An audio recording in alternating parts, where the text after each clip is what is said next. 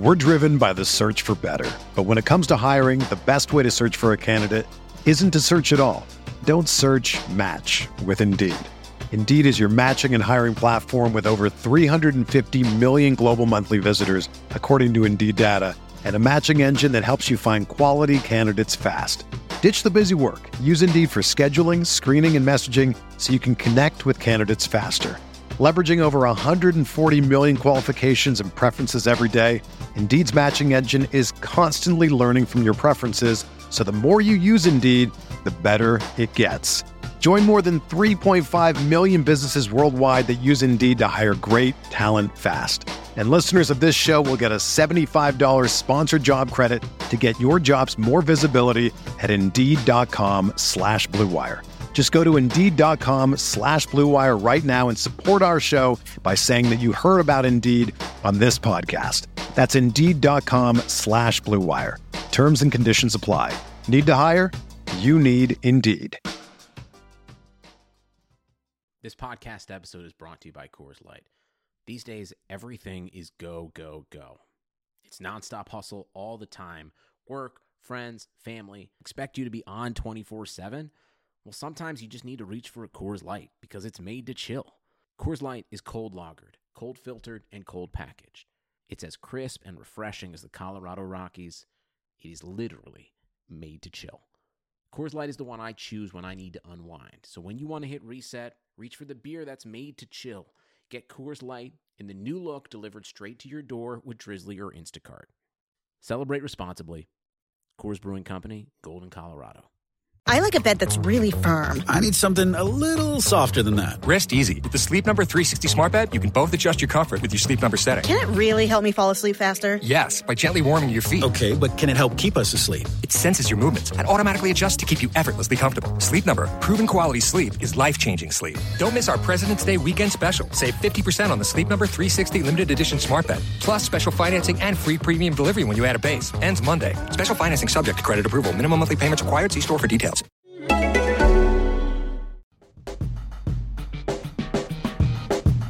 Arteta! What a strike! What a screamer! Zola! What a fantastic goal! Arsenal back in it! Here's Limpar, lines it up, finds the net.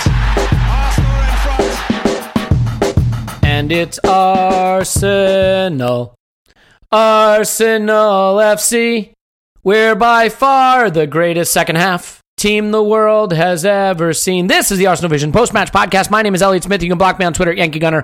That was my least inspired intro, but it's going to be a very inspired podcast. We are by far the greatest second half team the world has ever seen. Not too bad a first half team either, if I do say so myself.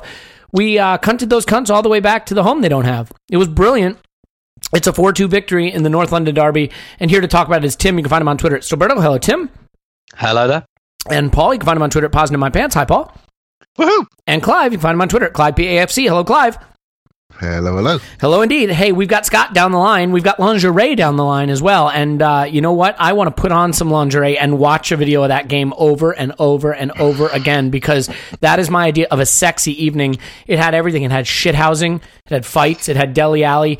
Uh, getting shown up by Aaron Ramsey. It had Eric Dier shushing the crowd only to wind up making a complete fucking fool of himself. It was brilliant. And we're going to cover everything that made it brilliant. And I guess maybe the first place to start is just with what it was like to be there at the Emirates. So many of you listening may have been there and many of you were not. And so Tim, uh, as always, except when he's not, is there, was there. Tim, I really have just two quick questions about the atmosphere. First of all, is just the general one for you. Uh, how was the atmosphere, and maybe just a little bit you know, how did the how did the in the ground supporters respond to going behind? Yeah, it was it was absolutely rocking. The atmosphere's been much better this season, anyway. Um, you know, I'm not saying like the Emirates has been, uh, you know, this this like completely raucous, but it's definitely been a lot more positive, a lot more together. People trying to see the good things, um, everything we lost in the last couple of years. But yeah, I mean, this this time it was it was even bigger um, and even better. And you know, we we started very quickly, and that got people up, and we got the early goal. And uh, actually, I think the equaliser might have knocked the stuffing out of um, the atmosphere had it not been for the melee that followed it, which um, kept everyone a little bit pumped. So um, yeah, it, it was it was one of, if not the best atmospheres I've experienced since the stadium opened. Yeah, Do that's you think great. it was a turning point, Tim? Do you think going forward, ordinary teams coming to the Emirates will now start to feel it's a, a fortress to some degree? It's funny that you the- should ask that, Paul, because I have written here. Ask Tim, does he feel like this turned Arsenal's stadium into more of a fortress? So I, I'd be Well, very so curious to get an answer to that. transparent. Yeah. Well, well, the thing is, our, our record at home over the last couple of years is absolutely brilliant. Anyway, Yeah. um, and and that's that's a little bit why I've I've kind of thought that some of the Arsenal are completely different, completely transformed, has been slightly overdone. I think we're slowly going in the right direction, but you know, we beat Spurs by two goals last season. You know, we drew with Liverpool last season. All these games that have been fated as these massive turning points and evidence that everything is different. And you look at last season, even it, which was shit. Don't get me wrong, but and and at home we were pretty peerless. Actually, it was you know we had that one unlucky loss to United, and it was only City that that took us apart at home. And um, but um, yeah, maybe maybe if you look at it like Liverpool, maybe was half a turning point, even though I felt that performance was a little bit overrated. But yeah, I, I, I think so in terms of um, because no nobody's really spoken about how formidable we are at home, just because No. the perception of Arsenal, uh, the word formidable doesn't come to mind in the last couple Yeah. of years, even though Res- we've been results last year were brilliant, exactly. but it didn't feel. And, and the support Exactly. would kind of come and wane. And, and then the other thing I thought on the support that I thought was different this time is we've totally seemed to have calmed down about playing out from the back. Yeah. Which is which is not a minor point. That's talking to confidence and trusting the team and getting Yeah. behind the team. So I'm just kind of hoping that this game the penny dropped for everybody that you know when you get down get behind the team even when it's doing hairy things or struggling a little bit Yeah. You might just get a result here if you get behind them Yeah, and you can see a lot of the player how a lot of the players reacted, and, and I think it all fed off of each other. I think a few of the players were um, maybe not surprised so much, but you know there there wasn't a lot of Derby experience in that team, and a lot of them, you know, you look at some of the. I know it's social media, and you know there's an element of veneer, but you look at some of their posts, and I, I've been um, I've just been wondering about like Aubameyang, for example, what he's made of because you know he's been playing for Borussia Dortmund, and that's what he's been used to for the last the last couple of years. And then I I think about some of these guys we've bought from Germany who've been used to the Bundesliga atmospheres and have come over here, and I wonder if they think to themselves privately, maybe even subconsciously, like. Whoa, this this is like this is seriously not what I'm used to. But you could see guys like Aubameyang, Kolasinac, you, you really felt like they thought, oh wow, this like this crowd can do this. It's not like it's not like they're incapable, and and I think the players fed off of that, and then just when there could have been a lull, the the crowd fed off the players again with the kind of little melee at one one, and and yeah, it was it was superb. It was it was um it was a proper everyone was at one and no, nothing unites people like a like a common enemy Yeah. um, and I think the players really got it. You look at like Lucas Torreira's goal celebration. You know, he can't speak English. He's only been here for three months, and yet you could see how much it meant to him. And I'm sure that's not because someone showed him a DVD of like a Tony Adams header or something. Like that's something that even probably the day before the game, he probably thought, well, yeah, okay, it's a derby. I've played in like Samp Genoa derbies, and they're pretty serious. But you could tell that like the players felt it and that that's that's something I think you only really get once you're actually out there and on the pitch. Yeah, and and you know, look, there there is an a- attitude I think that people say, you know, you need these players in the team that understand what the derby is about, and and there may be some truth to that, but the reality is that when you get a fight like that and you, you get the players going after one another, suddenly they're not just playing for the club, but they're playing for their teammates. And there seems to be some real great camaraderie in this squad.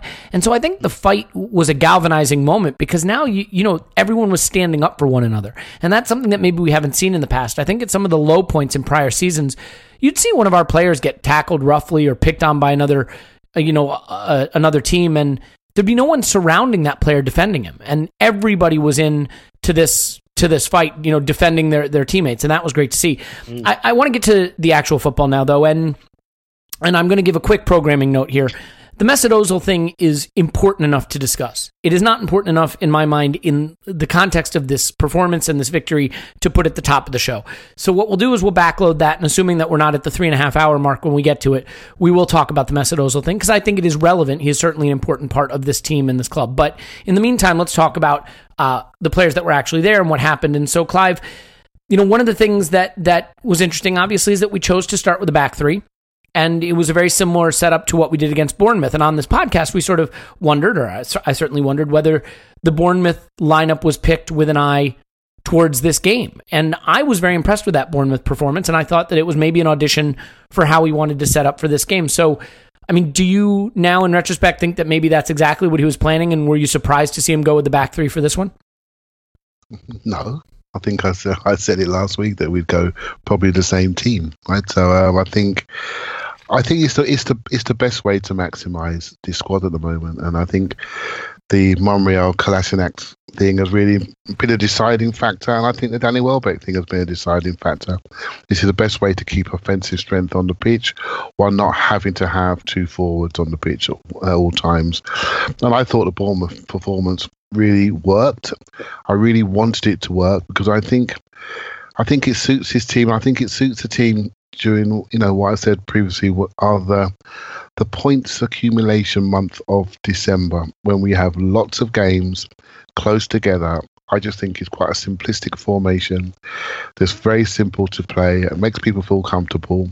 You have good exit strategies. You have the interior of the pitch well covered, and you can play with a a three four two one or a three four one two. Very very easy. Change dynamics to the players, and away you go. And that's what he did in this game. And and I and I think um, you know what he's doing right now is a is a, is a masterclass. And I, I did say the Bournemouth game was the best tactically he's he's been, and now he's done it again. And I I really feel strongly that he has he is producing something tactically every single week that has nuance to it. I, I, I hear what Tim's saying about are we overreacting, and I think if you, I take my mind back to a lot of his interviews that he's given, and, he, and he's continually talking about the connection with the fans, and I think that's what he's trying to get through to the players. He's trying to get them to realize their importance and how we can connect this club back to the fan base. If you were interviewing for that job when he was interviewing for that job, there would have been four or five things that you would have to do to get that job. And connecting to the fans, given how division device, divided, sorry, we were for the last three, four years, has got to be number one on that list. It has to be. And what we're seeing now is a connection. And everything that's been done on the pitch, Emery's conversations off the pitch, how he acts off the pitch, everything is done for me to bring that gap closer. And I, I saw that in the players. I saw a ferocity in the players to to give the fans their day. You know, and I've I haven't seen that or felt that. You can even see it from the first penalty. If you look at the players in the background when that penalty was awarded, it was early in the game, and, and you just see Xhaka Mustafi. You see them just absolutely fully pumped up, celebrating it before it's gone in, goal. We're off and running right in front of their fans. And I, I just felt this massive, massive appreciation and empathy that we're here for you now and we're going to give absolutely everything we've got. And, um, and I thought that came through yesterday and we, we all enjoyed it, no doubt. Yeah, I mean, the, the effort and intensity, you know, look, we have a lot of quality in our squad, and I think you can make an argument that we have not just a better, but a much better squad than Tottenham. Uh, you know, unless you read the combined 11s in the uh, English press, which I wonder how how many of those combined 11s are entirely Spurs squads now. But in addition to the quality, there was a tremendous amount of application in this game. And and Paul, one of the things that was so easy to spot was the first 20 minutes of this game they couldn't get room to breathe. They didn't have a second to pass the ball. They were giving the ball away. We were taking the ball off them. We were pressing them intensely. And, you know, the, the thing that I'm, I'm starting to work on as a theory here with Emery is that one of the things that makes him so different is he identifies the strength of the opposition and then he sets us up in a way that nullifies what they do really well. And Spurs are a really good pressing team. They're not a great football playing team. And Clive talked about on the last podcast about, you know, how you can get at them and they don't like to necessarily play the football. And they really do. You see it. Some of their most effective attacks were just quick restart long balls from, from, you know, dead ball, foul situations, set pieces, things like that. I think by playing the back three, by not trying to necessarily build from the back and play possession football, we really nullified where Spurs can hurt you. You look at the Chelsea match, and Chelsea want to play a lot of football, play a lot of passes, build from the back. We didn't give them that. We didn't give them the opportunity to create those chances and transitions. We pressed the crap out of them. So, you know, were you impressed with the intensity of the pressing early in the game? You've talked a lot this season about how we're not mm. a pressing side, but in this game, we not only did it, but we did it better than the team that's known for it. Yeah, well, that's a very subtle way, I think, once again, of pointing out how you said something earlier on that turned out to be correct. You... I didn't think it was subtle. I, it was totally intended. In fact, I'm, I'm going to do that more when we come on to Aubameyang. I promise you. So if you like that part of the podcast, stay tuned. Yeah, you had posited that maybe we're a pressing team against the big teams because we did it against City and Chelsea, and then we basically didn't do it for a long time. And my theory was now we tried pressing, he decided to drop it. Uh, it was just coincidence. It was against the bigger teams. He tried. He decided to drop it because he decided we weren't very good at it, and we had other problems to fry, other fish to fry. We had to sort out the defense and the midfield, and he wasn't going to have uh, half our team stuck in their final third when he hadn't even worked out our defensive midfield. Maybe I was right, and it's just coincidentally when we came back to the big teams, he thought we were ready for it. But it would appear that we press against the big guys. And the first 20 minutes was just electric. We swept them off the pitch for 20 minutes. Now, as we've seen with other teams, there can be a dip after that. And maybe as we're new to this game, we let that drip, that, that uh, drop off come a little too precipitously and a little too suddenly because they then own the next 20 minutes. What I thought, to pick up on Clive's point on this, um, I thought it was fascinating that during our 20 minutes, when we were knocking them about both sides of the head, you still saw clips of Emery and his uh, his right hand man taking out charts and discussing the problems, and me thinking, but we don't have any problems but they were obviously seeing the seeds of of where our vulnerabilities were.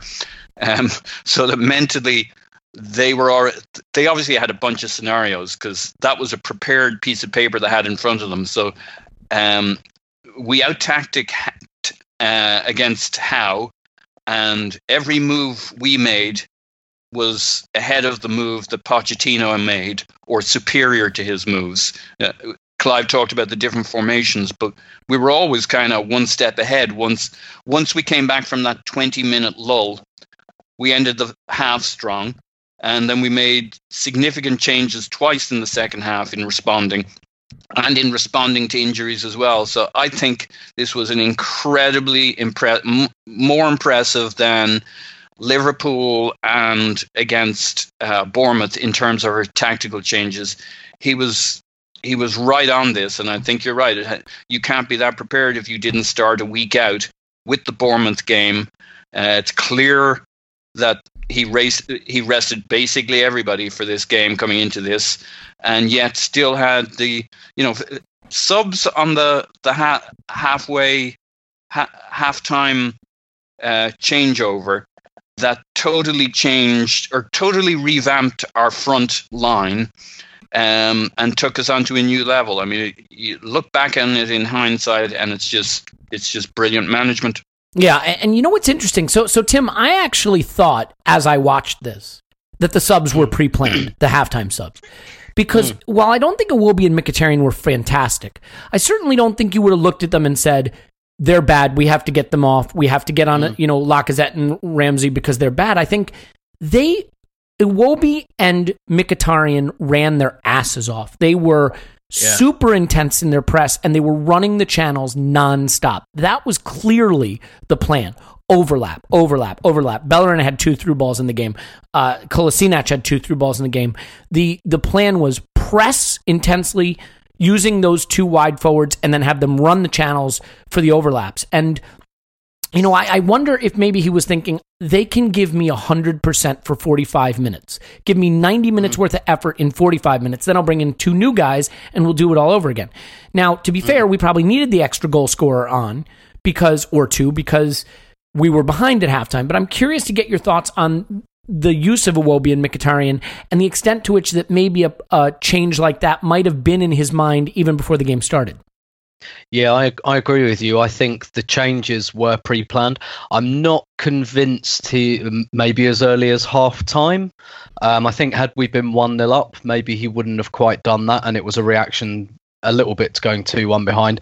But I mean, look, he's got Ramsey and Lacazette on the bench. I mean, they they weren't ever going to stay on the bench for long, and I think you're quite right. I think the message would have been very much right. Put absolutely everything into this because um, you know, he might have been thinking 55, 60 minutes for Iwobi and Mkhitaryan, uh, and whether he planned it to be a double sub or whether, you know, I, I think those changes would have been made by hook or by crook. Um, maybe he ended up making them 10 minutes earlier, but I agree with you. I think that was pre planned. And um, Emery seemed to reference that in his post match.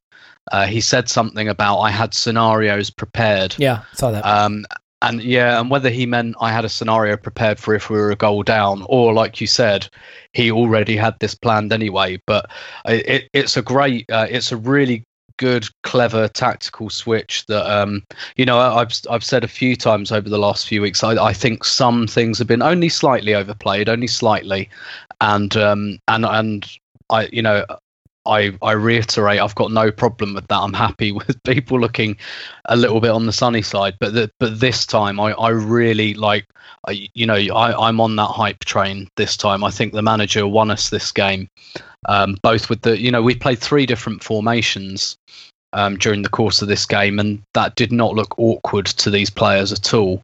They looked like they knew what they were doing every step of the way um, with it. And yeah, maybe maybe after the first half an hour, it was a little bit natural that we faded a little bit. I, am not convinced we faded so much as maybe deliberately took a little bit of a step off. But um, yeah, I mean, uh, with when you've got players like Ramsey and Lacazette on the bench, both of whom are a really good, and b have that proper high end, you know, fully capable of doing that high energy um, kind of thing. And and you know, it was it, has been gone over quite a lot, but it was a lovely change because it completely ruffled Spurs. They they thought they'd worked us out, and I thought they had as well. I I, I got worried at two one. I thought the game was slipping away from us. I thought Spurs had settled into it. I thought they'd sussed us.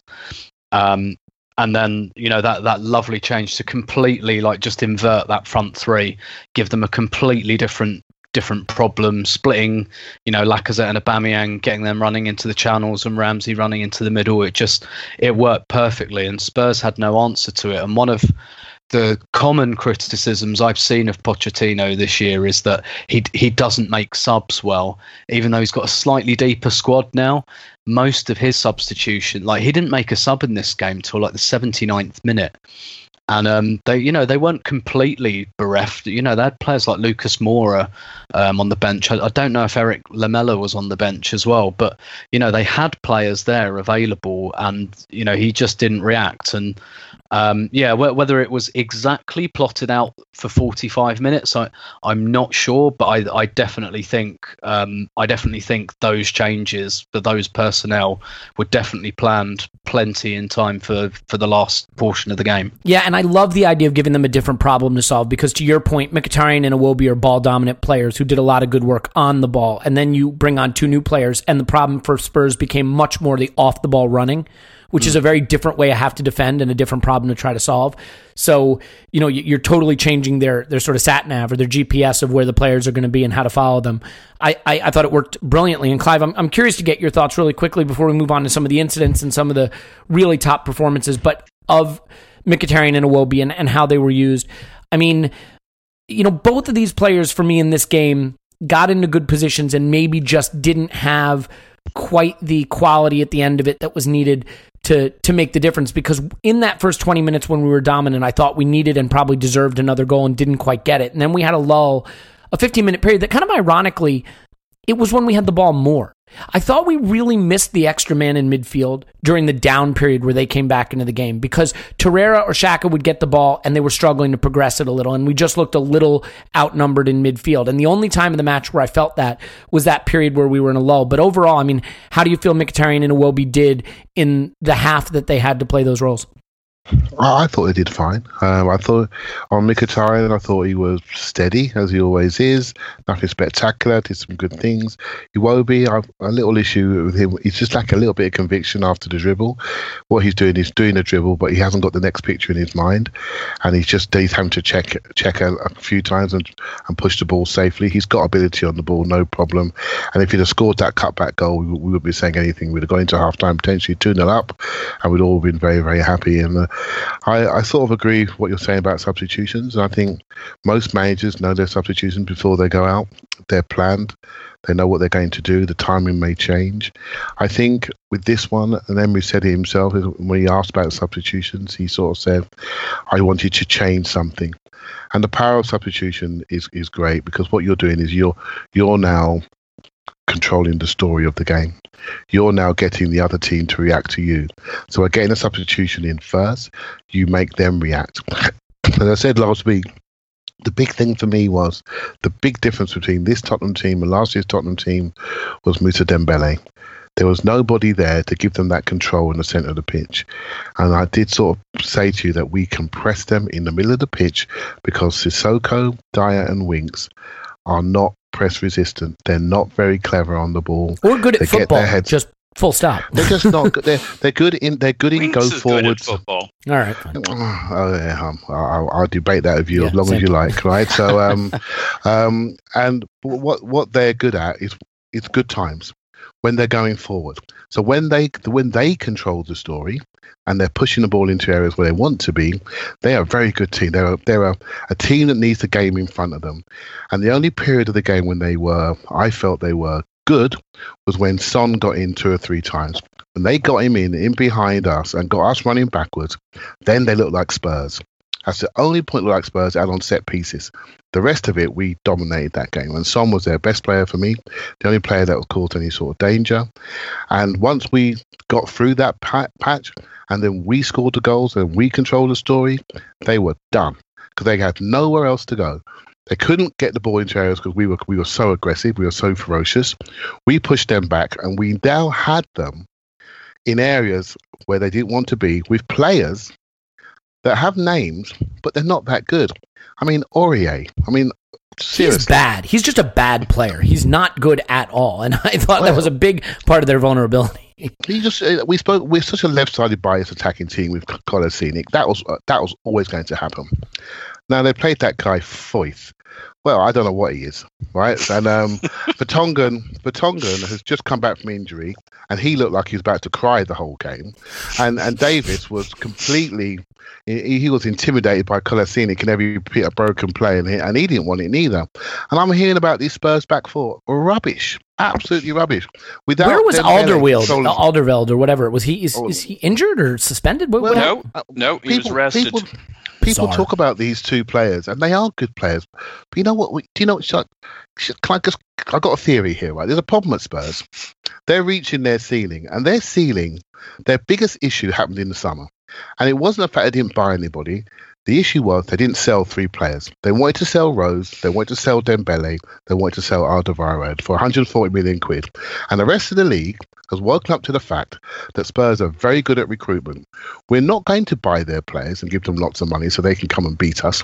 We're going to let their players stay on their silly little contracts and we're going to come and get them for free. That's what's happening right now. That's why the power, that's why they're slowly but surely having to reintegrate these players they would have normally sold. And that's why there's a disenfranchisement, dis- disenfranchising within their dressing room. And as soon as they have a bit of pressure coming up in the next few weeks, I think they could go. I really I think have to correct go. you just real quick though. They don't actually have a dressing room because they don't have a stadium. So Yeah, technically, okay. there's no problem in their dressing room. They just don't have one.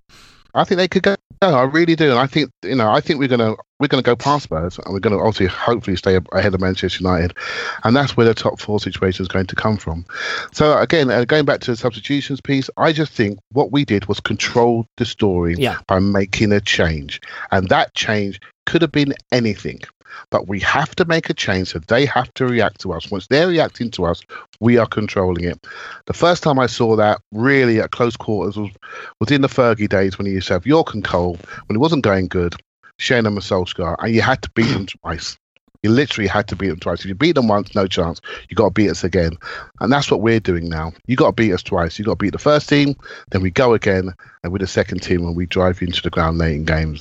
And I, for one, am enjoying it. Yeah, I mean, it, it was great to see. I, I, just felt that all over the pitch, you could see that Spurs are physical, they're aggressive, and they know how to play direct, quick transition football, but they don't play technically skillful, uh, adept football. And and we put them in situations where they had to play out and they couldn't do it. I mean, Paul, real quick, you know the midfield matchup. I thought we won it well. We're going to get to Torreira's performance later, so I, I, don't want to touch on that yet. But I mean, do you have sort of a quick thought on you know how yeah. we were able to to outclass them in that area of the pitch?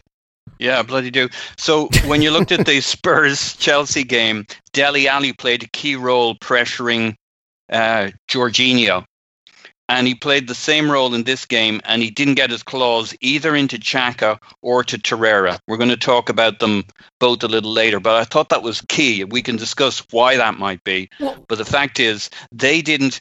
Uh, we see Xhaka having this Achilles heel. Uh, we know Torreira's good. They did not get a claw into either player at any point in the game, including when we played out from the game, from the back. We played out from the back. We also went direct. We went long. They didn't know what the fuck was going on. Alli had absolutely zero impact on us. And I would love to have another crack at Chelsea right now. I think we're a different team. Yeah, I, the thing I think that, that is obvious to me about why that was and why this was such a smart play is Torreira and Xhaka were five, ten yards further up the pitch than Spurs expected them to be because we were playing mm. with a back three, and so the defenders mm. were playing out to the to the wing backs or breaking the lines through to the to Xhaka and Torreira, who were 10 yards further up the pitch. They were nowhere near Dele Alli. Jorginho was and dropping Torreira in. And Cha- Torreira and Xhaka work as well. That's the other thing, well, right? yeah, un- unlike the, the Kanté Jorginho situation that they've got going on there. So, so Paul, just yeah. real quick, couple of incidents. First of all, their penalty. I mean, I, I can't see how it's a penalty. I mean, NBC in the United States went Zapruder film on it and showed that like one stud of of Holding's touched the top of of Son's boot. It's a dive for me. Do you have any maybe blame for holding there though with sort of what you know the the stay on your feet son old adage i mean he he shouldn't be diving in like that and that gives the referee a decision or do you just feel it's it's a botched call by by mike dean uh, I want to be very, very unpopular with all Gooners, so I actually think it's fine as a penalty because that's not. I don't judge penalties with the microscope. I judge penalties by would it normally be given, and if that was given to us, I would have said we put the pressure on them. There was contact. He came flying in. Fuck him. So I'm so, sorry. So you will give holding some some blame there, right? Then I mean that that he doesn't need yep. to go sliding like that, and that gives the referee the opportunity to make. Uh, I will give him seventy five percent of the blame okay. for that being a penalty. Sorry. No, no problem. So th- so then when when they put the penalty away and Dier shushes the crowd and um, or sorry, that yeah, was the, the second goal. Sorry, I love it. Yeah, I mean, and then the fight yeah. breaks out. I mean, two things. First of all, what do you think of the Arsenal response to that melee, to that situation, and how influential do you think it was in the attitude that we saw from from the team going forward? It was great, and if you want to know the the impact Lichtsteiner has on the dressing room, I mean, he's right in there. He's the first he's guy I see on camera. yeah. He is the shithouser and you put players like him and Sokratis and uh, Xhaka, and those guys don't back down. Uh, it's delicious to see Ramsey being so engaged in the game because, after all, he could be nursing an injury somewhere or throwing a moody. And when the man's called on, the guy's fucking ready. But he's already ready, ready at, at uh, during the incident on the touchline, and they're all there. Um, and then you bring the intensity that Torreira brings on the pitch, which I think relates to you know it's all a continuation of the sorry we're not we're not going to give you a moment's fucking rest. We're not going to back off anything. We're going to turn a negative as Tim talked about uh, conceding the goal into what they went and did was they aligned the crowd the players and the squad to say right uh, fuck the score. We're fucking furious. We're coming at you and you know they lit a fire and it might carry us through this whole season and it might have been the thing that turned their season as clive talked about uh, it certainly has a teetering there's definitely cracks well, in that squad and in that team in that situation and this is a competition against the top four they delightfully took three points off chelsea last week. I wasn't so happy about it then, but right now it's a three-way tie, and as I say, give, give us another crack at Chelsea. So I think that fucking touchline incident may be the thing you could look at in 2020 hindsight that lit the fire. And, and you know what it reminded me of? Just the, the, whole game reminded me a tiny little bit of a microcosm of that game at the end of the season a couple seasons ago where Spurs totally lost it against Chelsea and went yeah. completely mental and, and imploded they can get rattled. And, you know, yep. they love to make snide fouls and, you know, dive in with their studs up and, and take dives in the box, but they don't like it up them. I mean, they definitely don't like getting it back. They don't like the physicality. They don't like the dark arts. I mean, the way they went after uh, Xhaka for going down a little easier. I mean, how rich is that? You know, it's like they, have been diving, throwing themselves to the ground all game.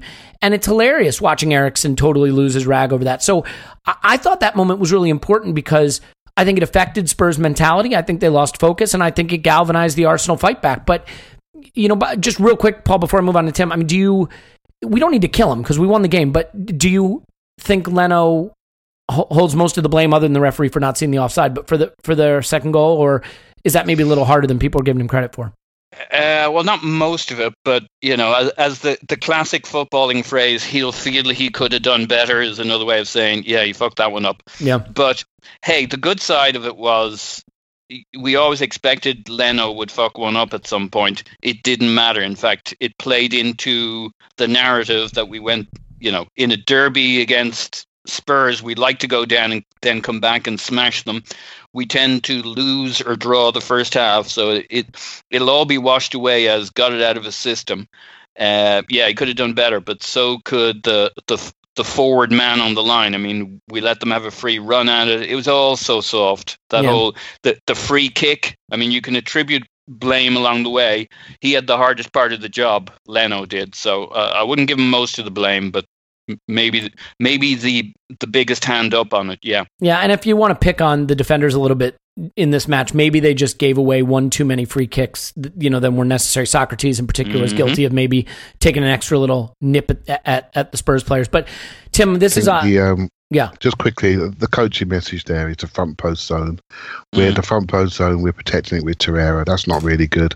You can see the big wheelie bin wardrobe Dier's big chest behind him. You're thinking that matchup doesn't look quite right. And um, we mm. didn't protect that front post zone Giroud style as we used to in the past. So I think there'll be changes on set pieces going forward to make sure you that. know me, I, I love a striker whose best quality is defending set pieces. Um, Tim, this is the section of the podcast where I break out the moisturizer and get comfortable. Let's talk about Aubameyang. Um, mm. You know, I have been one of his uh, biggest promoters, supporters this season. A player I love, admitted at times that when he's been played on the left wing, I think we've needed more from him. Uh, that I've wanted to see him at center forward. Uh, there are people that have gotten in touch, as you might say, to suggest I don't think he's got it, mate. I think he's he doesn't get involved enough. He you know he doesn't influence the game enough. He's maybe not tough enough for the Premier League. This for me was his most complete performance at Arsenal. This was everything mm. he can do. He led us in tackles. Um, he scored a sensational goal that is of the highest quality, not just a tap in at the near post or anything like that. And I thought his mm. running absolutely terrorized Spurs, but his pressure from the front, I think, made them all kinds of uncomfortable. I, I was so impressed with his performance. Do you just sort of want to give me your appraisal of his overall performance, that second goal that he scores, and in general, you know, where you think we can go with him as our striker? Yeah, I, I, thought it was um, his his best performance for Arsenal by by quite a way. Um, actually, he he was far more involved, but you know, I, I, think part of that was um, a, a, little bit here. Here, like a lot of the players, just seem to have that extra two or three percent um, for the derby, and the, that can go either way. You can go too far with that, and you can play with your heart instead of your head. But um, yeah, I, I, felt he was just full of running, and Spurs couldn't really live with him. But I also felt that the uh, the structure around him was was just just played to his strengths. Um, what for like both systems, we played for most of the game. So you know he's got like we said um, about the Bournemouth game, he's got two fairly high touch players behind him who are also looking to force turnovers. If you've got Aubameyang up front, you know he he played for Borussia Dortmund, right? It's it doesn't take a genius to work out that if you put a couple of players behind him who are going to force turnovers, he's going to have some fun with that. Um, but also, I think what the wing backs do is they just give him that little bit of extra service because perhaps what someone like Iwobi or Mkhitaryan lacks in maybe creativity that you have with a Mesut Ozil, um, Kolasinac kind of brings that up a little bit and Bellerin when you've got both of them kind of flying towards the touchline all the time. So yeah, like Iwobi and Mkhitaryan do that kind of really hard work um, kind of side and they force turnovers. They they probably haven't got the through ball that Mesut Ozil has. They're probably not quite that creative, but just having those wing backs, you know, putting those cutbacks in for him all the time, it's just it's meat and drink. And so the the whole thing was structured around him and around getting the best out of him. And then when we switch formation, um, you know, at half time, yeah, he's he's play, he's not quite playing out on the wing, so he's running the channel, which we know he can do. But he's also got Lacazette running the other channel, um, his mate, and and they had a really really good understanding about how to do that. And as for the goal, you know, we're we're waxing lyrical over the performance, and rightly so, um, because we're still on quite a high. Uh, like I said, I thought at two one, I thought the game was slipping away from us. It needed Um, I something felt- special. Yep. Yeah, yeah, but I mean, before that, between Tottenham's equaliser and Arsenal's equaliser to make it two-two, I thought we looked in trouble. I thought Tottenham were controlling the game, and um, albeit Tottenham didn't create a lot, but I felt like they were dictating the tempo. They looked quite happy. Um, the beginning of the second half, I really started to worry. I thought, oh, they they look like they've settled into this. And you know, when you watch the game back, that Aubameyang goal really comes out of nothing. We're putting no pressure on them. We're kind of struggling to get the ball. We've dropped off a bit in terms of our pressing, and then you know, it's a wonderful ball from from Bellerin. It's brilliant from Ramsey to kind of um, really make up that space. But it, it's one of those goals in a stadium that kind of takes your breath away because you're not expecting it. Nor Um, and- nor was and- Hugo Lloris. well, exactly, exactly. You take them early like that, and uh, you know it's it's right in the corner anyway, so it's doubtful he would have got there even if he'd have seen it coming. But you know the the the earliness with which he takes the strike just. You know, it, it surprises the defender who who probably relaxes a bit because he just thinks, oh, he's just going to take a touch here, so I'll just you know show him outside. If the defender realizes what he's got in his mind to pull the trigger, then he th- he throws himself in front of it and probably makes a block. But it's the surprise element of it because he hits it straight away. The defender's thinking, right, I'll let him take his touch and then I'll get up his backside. Then I'll shepherd him. He's not expecting the shot. Lloris is not set for it at all. And, you know, you can feel it in a stadium when nobody expects it, when everybody just goes, oh, wow, that's like, that's, that's out of nothing. Um, and it was an absolutely superb goal. Um, what just what we needed at that point, and from that point on, we just didn't look back at all. Yeah. Can I add? Uh, please, yeah. So uh, Tim started with Bellerin, but something we'd seen going on through that game was holding, switching the play to Bellerin, which is Mm. actually the first pass on this. That, that, I think that's the fourth time he hits that ball to switch it from one side to the other, which totally opens up the play. And I don't know how much he's been doing that in other games, but this happened four times before he, he pinged the ball to Bellerin, and the whole side was wide open. And I think the other thing that was beautiful, to Tim's point, was Lacazette up front, but kind of going quite wide right and making all sorts of things happen from the touch line and playing him behind. It's it's a whole new way of seeing him where he's not dropping deep. Um, it, the the one-two formation up front.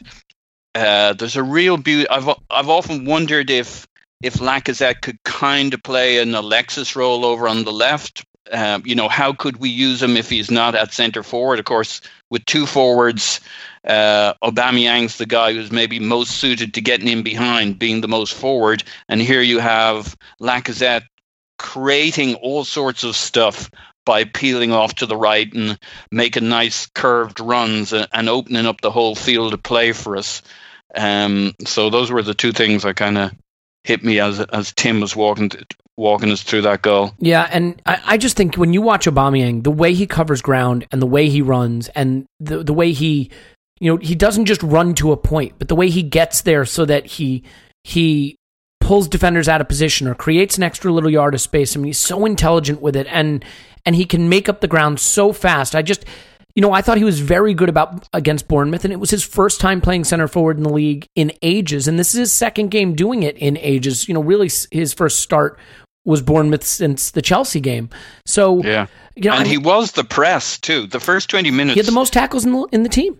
I mean, It that- was all Obama. I mean, it was plenty of other people, but it was Aubameyang. I mean, he fucking tore it up. He did, and and I think so.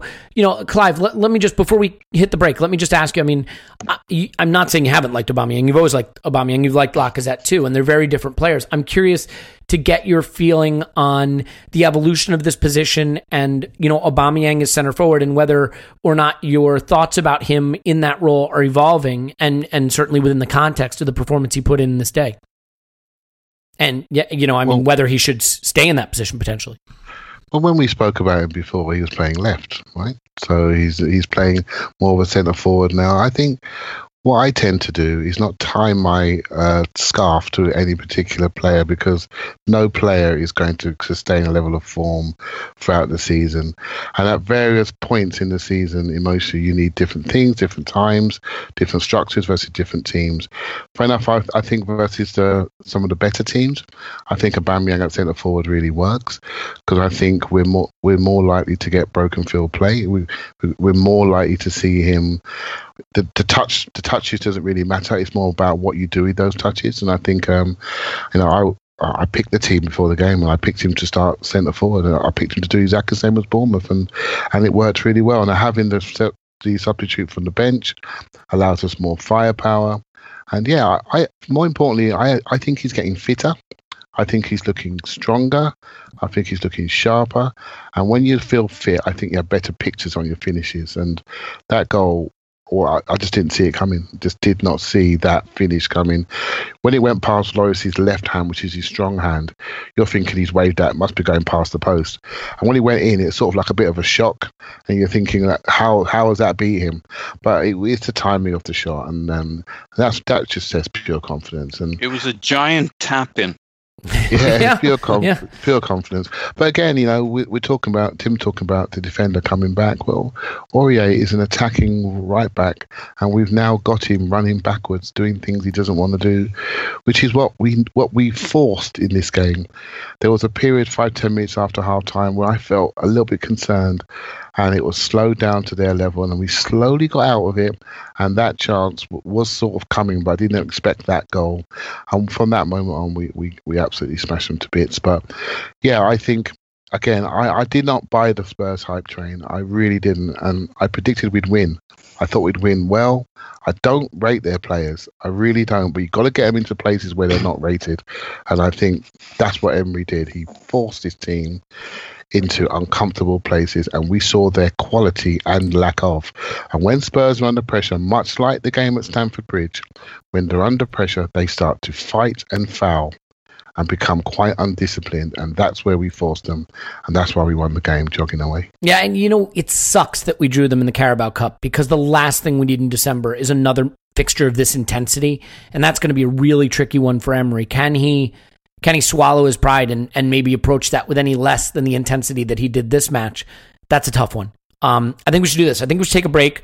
We'll uh, we'll learn about lingerie, which is a, an important topic and one that is near and dear to my heart. Uh, and certainly, if you're ever going to uh, think sexy thoughts after this match, would be a, a perfect time.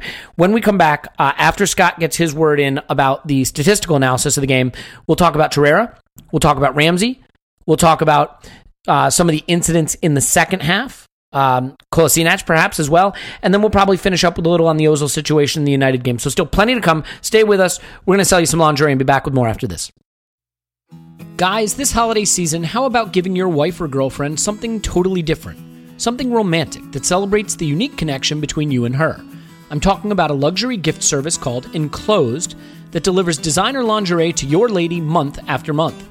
Enclosed is like a flower of the month or beer of the month, but instead of flowers, she gets surprised with ultra high end lingerie. And this is seriously high end stuff, the kind of quality that will really impress your lady.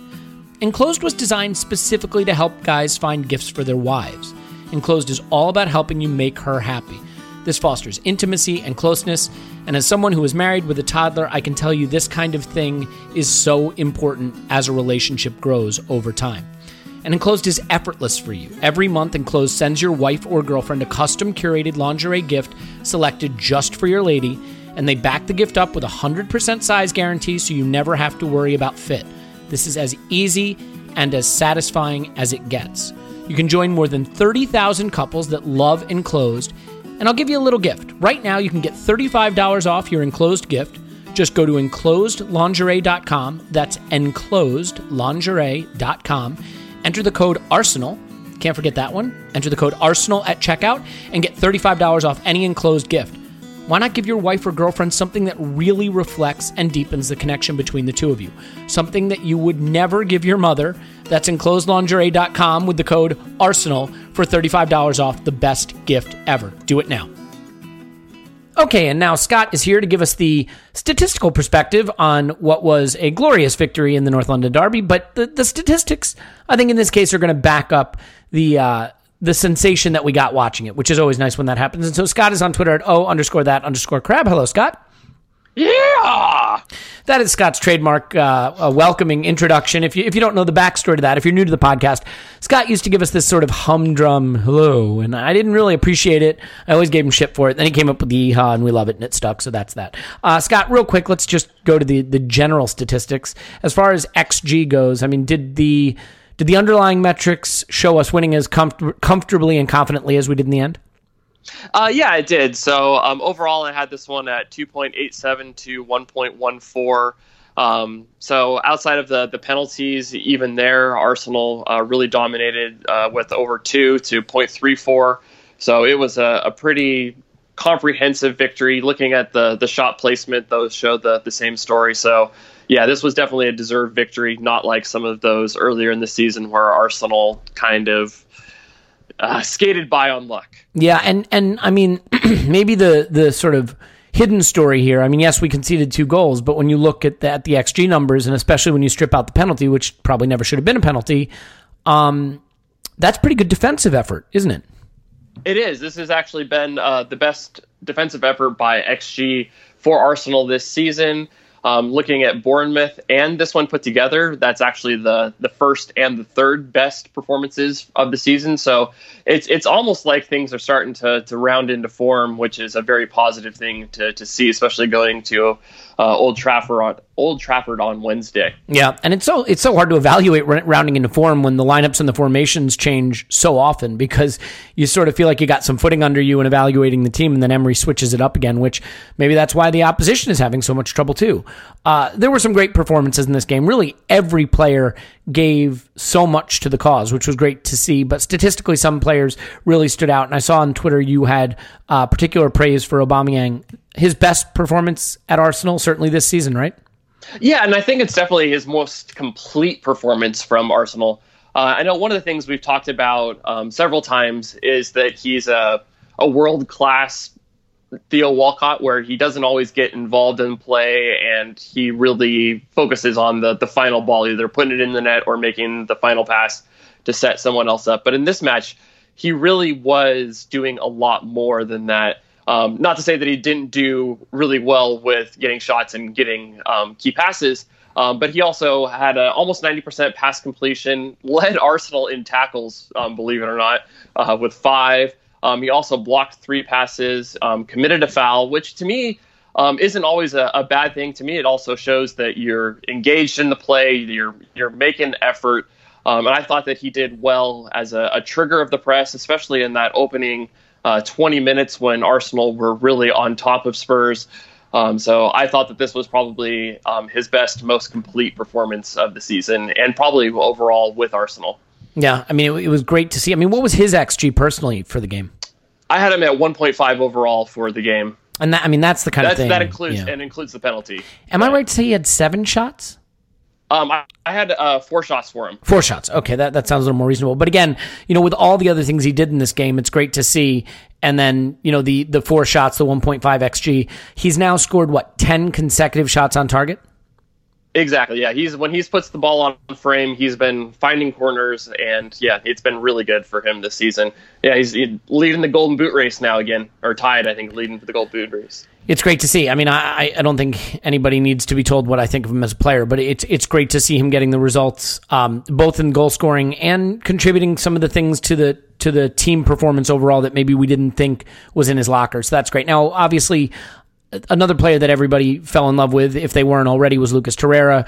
Uh, a night for him to remember for the rest of his life, scoring his debut goal for Arsenal uh, in the derby, but also just a, a dominating performance in the center of the pitch. How did he rate for you statistically? Did the did the underlying metrics pick up on the performance the way it certainly looked watching it? Yeah, I think it definitely did. I know one of the things that's really impressive with Torreira is if you look at his touch map, it is really all over the field. The guy has a, a, knack for being where the ball is and being in the right position. The other thing that I'm always impressed with him is his ability to get ball recoveries. So anytime there's a loose ball, um, I think this also feeds into his ability to read the game. He is almost always the first one to it, getting that ball in those 50 50s and keeping Arsenal in possession. Um, he also added three tackles and um, two interceptions and blocked passes. Um, three shots total. Um, he had that one that was deflected and it was just wide of the post. I thought that was going to be his opening goal, um, but then he actually ended up getting the the last one, and that was a, an absolutely beautiful, well taken shot. Um, I think Torreira has just been an absolute revelation for the team. Revelation, and but I, will take it. revelation. um, and he's been, yeah, probably the signing of the season for me. And he's been that guy that's been missing from the Arsenal midfield for for so long. Makes everything tick um, just makes everybody else on the pitch better. The joke when he was signed is someone on Twitter said he's Santi Kanté. You know, he's he's part Cazorla, part Kanté, and everybody was kind of laughing about that. But he kind of does look a little bit like that. I mean, that really is the player we seem to have, and I, I certainly have been impressed with him defensively maybe even more than I expected to be, but certainly as much as I expected to be, but much more impressed with his all around game, which has been great to see. You know, one player who I'm just kind of curious to see statistically how his performance looks to you is uh, Kolasinac because he's a player that I think a lot of people have been worried about, and and everybody's been hoping for Nacho Monreal to make it back. But in the back three, he gets to play as a wing back, a position he certainly seems to enjoy more. Um, definitely seems to emphasize the attacking part of his game, but was switched on a little more defensively. I mean, are, are, there any statistics in his performance today that maybe suggest this is a role that suits him a little more and his performance might be rising to the level of being a, a longer term solution? Yeah, so I mean, I think as long as Arsenal stick with the the back three, um, I think he actually might be the the first choice um, on that left hand side. Um, I don't think that he would be the first choice if we were going to actually play a back four and needed him in, in a fullback because uh, Kolasinac is might be one of the best final third players that Arsenal have on the team, which is actually pretty surprising. Um, Statistically, how would you reference that? Like, what were some of the thing areas where he excelled? Uh, so one of the things that he does really well is in that wide area and in that um, half space on the left hand side. He really does a great job passing the ball. He led Arsenal, or he was second on um, Arsenal in passes completed into the box. Uh, Granit Xhaka actually led the team um, with five, and he had four. Um, he had five key passes on the day. That's a lot. The, yeah, it totally is, and he he really does a good job. And these aren't just little key passes where it's a little you know three or four yard pass and then someone else does something else. Um, he is doing a lot of the work with his key passes to set up his teammates. Um, he led Arsenal um, with two completed through balls, um, both of those into the final third. Um, Hector Bellerin also um, had two uh, through balls. you know, on the, the day. Maybe, maybe something speaks volumes too about the way we were playing, the way we were set up to play. That our both our wing backs had a couple of through balls in the game. Yeah, we definitely had um, a lot of joy um, finding the the width there because our, our Tottenham were were very narrow because they were in kind of a a four four two diamond kind of formation, so they really had spaces to exploit on the wings, um, and then the the wing backs really had a lot of joy. Um, down those sides. Um, and then the other thing that was really impressive is he led the team in touches in the box. So that really does show um, his ability to get involved in the play deep, and his ability to to stay on the ball and hold on to it. So really, this was uh, something that's very impressive. And I think that um, if you watch him play, when he does make his crosses, one of the things that he does is he looks up, he picks out a pass. He doesn't just you know kick it hard and hope. Um, he's really doing a good job of finding his teammates in the final third. So um, I think that this is really brought out the best in him in this system, and it's something that I'm very impressed with. Yeah, and look, if it gets us scoring more and gets us creating more, more power to him, because ultimately this iteration of Arsenal is going to be successful by creating chances and scoring goals more than you know sort of stalwart defensive efforts would sort of be my my interpretation there. So if he can do that, it, it becomes a very valuable skill for us. Now, a um, couple of other statistics that I think are interesting to look at, comparative statistics. First of all, Dele Alli had a night to forget. His second half is particularly hilarious. Do you want to regale everybody with his second half passing statistics? Yeah, so this has been going around on Twitter, but yeah, so in the second half for Dele Alli, he had six passes and four of them came from kickoffs. So not the best day. For the city. So he, he completed Alli. two passes from open play. Exactly. So good, good yeah, job, Dele. Yep, and yeah. So if all the people that I like to see struggle, Dele Alli is up there with the top because he's just a, a snide, really kind of just you know, a punchable face kind of a guy. So I, Aaron I Ramsey certainly wanted a shot at him. That's for sure. Um, a, a, couple other statistics, and this one may not be in your database, but between Arsenal and Spurs, do you have any uh, data on who has the most completed home stadiums right now? Uh, yeah, this one it, it does show as uh, one to nothing. One nil to the Arsenal. Yeah, there in fact. Is. All right. Well, look, it was it was a hell of a day. It was a hell of a fun day. Um, and, and a great result in the um in the top four battle as well, because this puts us technically on goal difference ahead of Spurs, where we rightfully belong. But maybe, just maybe, it changes the model a little bit. I know a few weeks back we talked about what your model had in terms of our chances at top four, and I think we're in the 30% range, something like that. Um, has that changed at all? Have we scooted up with this result? Yeah, so before the match, I, I ran a, a couple different scenarios through, you know, what, what the win loss draw all due to it. So a win uh, puts Arsenal in the about 47%. So we are um, looking a lot better there. Coin toss. Yep. Um, so with the the team ratings, both uh, Chelsea and uh, Tottenham uh, rate slightly higher than Arsenal on this. But I think if Arsenal continue to play like they've been playing over the last few weeks, um, we'll start to see the team rating move up. And, you know, in their spot right now, they are totally in it on points. Uh, the goal difference looks good. So I think that they are really in a, a good spot to, to really challenge for a, a top four spot. It's Old Trafford on Wednesday not a lot of turnaround uh, after a game that I think took a lot of energy. I mean, we we won well against Tottenham, but we worked very very hard.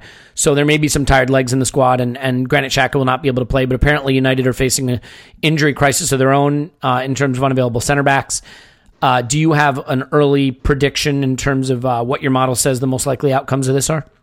Yeah, so the model is actually saying that this is going to be a, a very even match. Um, so Arsenal do have the the edge in the, the team ratings, but because this one's at Manchester United, uh, they get the the home field advantage. Um, so right now I have it at 36.6% for United, 26.3% for a draw, and 37.1% for Arsenal. Um, so very even. Um, I don't have a, a in there for uh, an injury crisis, which I probably should. Um, but I don't think, even if there was an injury crisis, uh, that Jose Mourinho actually trusts any of his center backs right now. So it would be really interesting to what he would choose. Um, but I think the, the biggest key for Arsenal is going to be attacking Nemanja Matic, another one that I can't say very well. Um, because to me, watching him play, I think that he is totally washed and is past it and um, he is definitely not the player that he was at Chelsea, where he could be um, a sole holding midfielder to actually shield the back four. Uh, right now, he is basically a sieve that people can just cut right through. Yeah, I mean, it'd be interesting watching little five foot four, five foot five, whatever he is, five foot three Torreira running around after Pogba and Matic. Um, you know, certainly in terms of physicality, they may have an edge if they have players like Fellaini and Matic and Pogba on the pitch facing potentially Guendouzi and Torreira. But in terms of technical quality and skill, I mean, I agree with you. I think Matic is totally washed.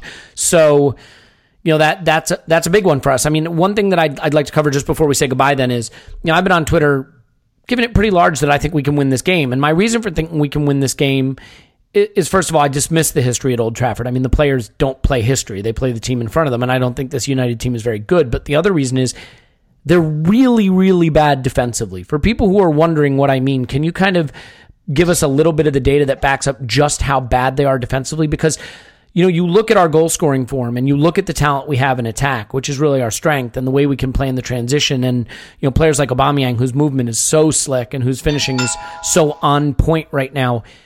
I mean, United aren't just mediocre defensively. They're, they're downright bad, aren't they?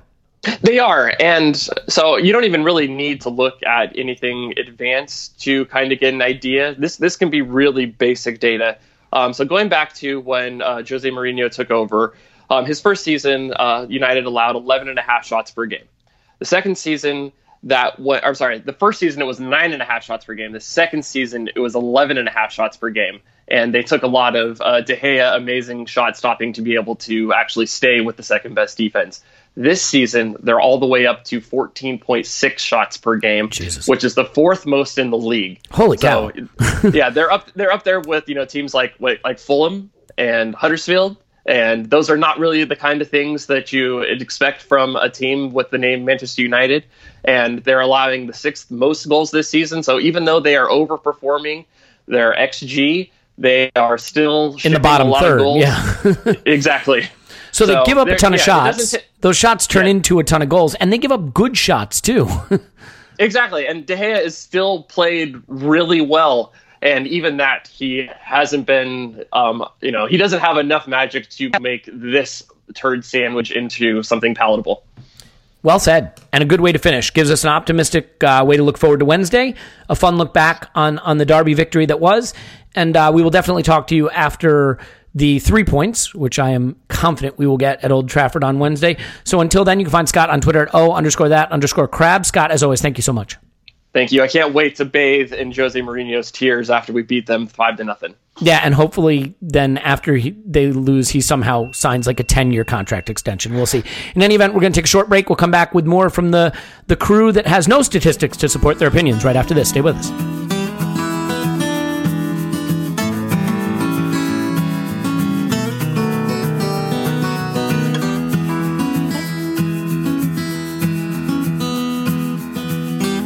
Okay, we're back. And now it is time to get into the littlest big man on the pitch or the biggest little man on the pitch, and that is Lucas Torreira. And for me, he was our man of the match. Uh, he scored the goal to make the game safe. He broke up everything that Spurs tried to do. He had chances to score other goals, was maybe a little unlucky not to. But this was a, a real show of leadership and quality, not just tigerish determination, but real skill and technical ability.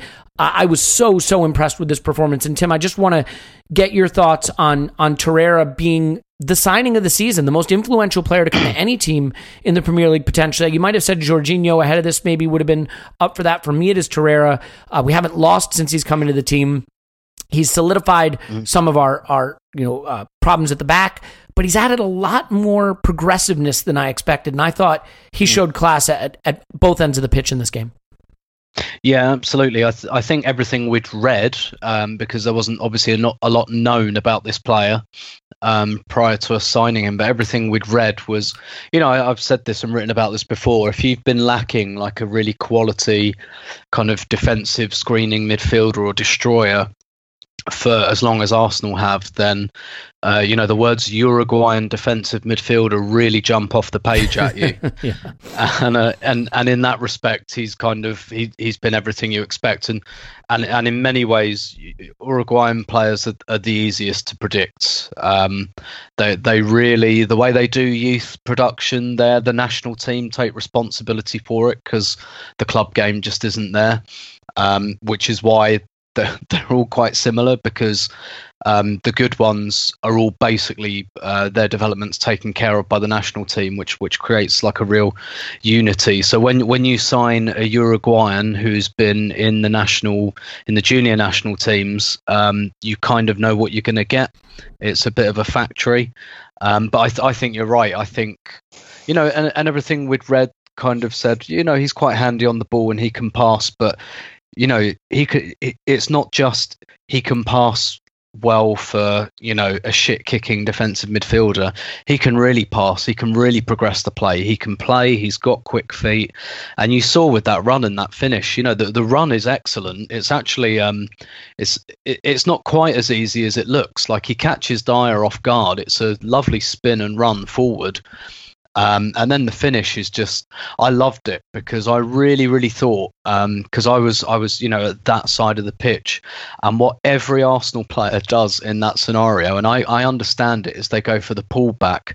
But you know, how many times have you seen the pullbacks a bit too hard, and you know the striker has to take a touch and get it out of his feet, and it gets blocked or it goes over or something. Like this was one time I saw him running through, and I just thought, no, plant it, put it in the corner. Like you've got the angle. Don't, like don't mess about. Like trying to square it to Lacazette, and um, yeah, it was it was an absolutely fantastic goal and and a good ball from like, Aubameyang, by the way.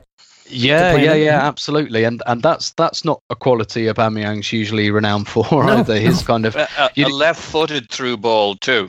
Yep. Yeah, yeah. You you'd expect that to be the other way around. Torreira kind of sliding Aubameyang through there.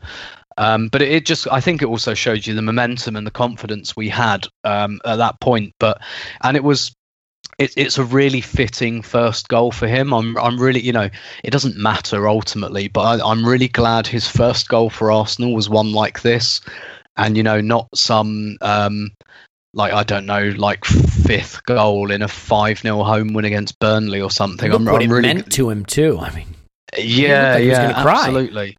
Absolutely, and it, and it really put the cap on his performance, which I thought was excellent. You know, I, I think him and Xhaka have been a really, really good partnership all season, and I, I, I thought Xhaka was was good. I thought he was, you know, a bit of a leader out there, but Torreira just, you know, he's he's just taken that part of the pitch to another level, and I, you know, our midfield's by no means perfect, but I, I think you're right. I, I struggle to think of a signing at any club um, this season that's that's been that good.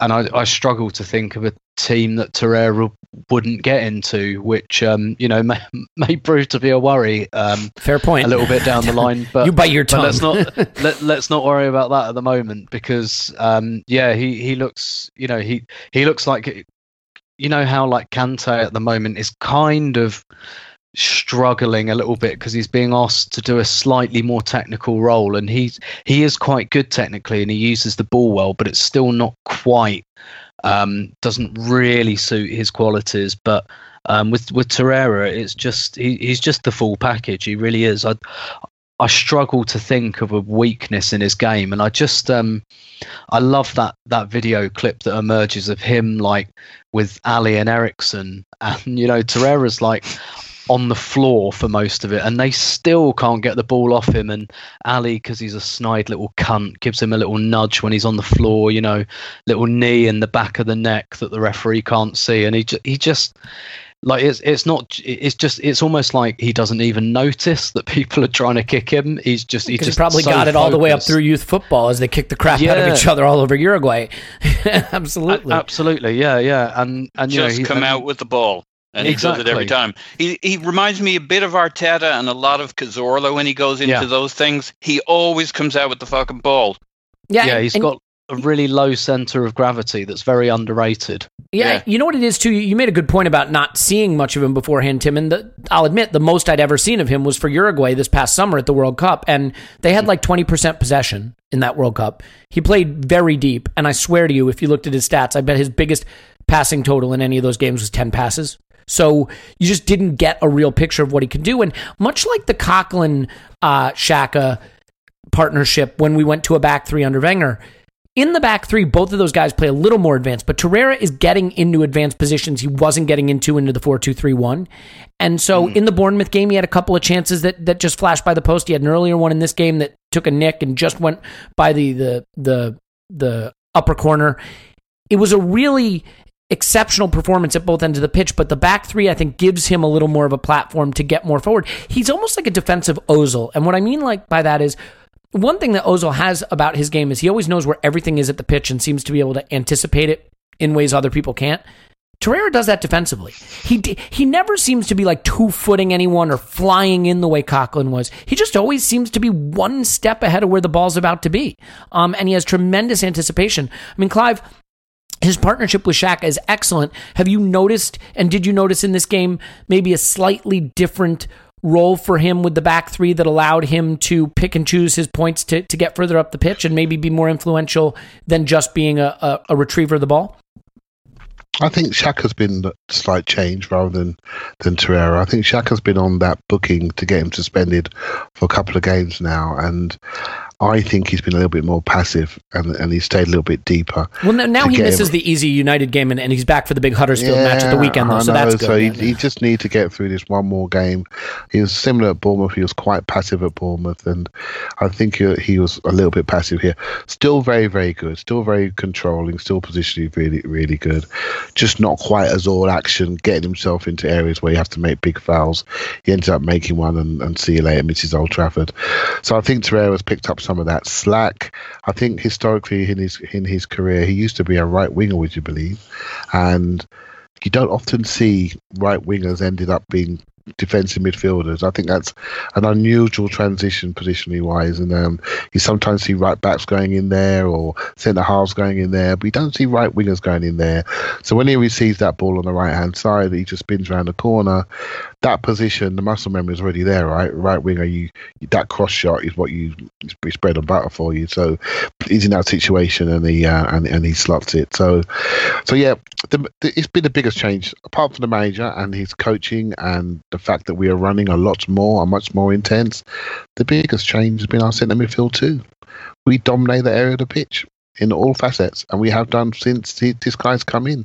And we've not just found one player, we've found two players, and the team is rocking around them really, really nicely. And we're starting to concede, you know, less chances. I know we we gave away a couple set piece goals here today, but uh, yesterday, but um, we're starting to see less of those one on ones going in behind us because where our intensity is, is, is, up the pitch is much higher. So, um, yeah, I'm really happy with the centre midfield too, and it'll be interesting to see what he does against Manchester United, how he's going to replace Xhaka. And I think I'm not sure what you guys think, but I think he may go Guendouzi, but other people may say he may go Ramsey. That would be an interesting decision when he um, when he comes well, to it. Well, let's talk about Ramsey then. I mean, and I'll stay with you just for a second, Clive. I mean, here's a player. It's funny because I think we we all got it right on the last podcast, more or less, except Paul, who wasn't on it. So in a sense, he got it right too.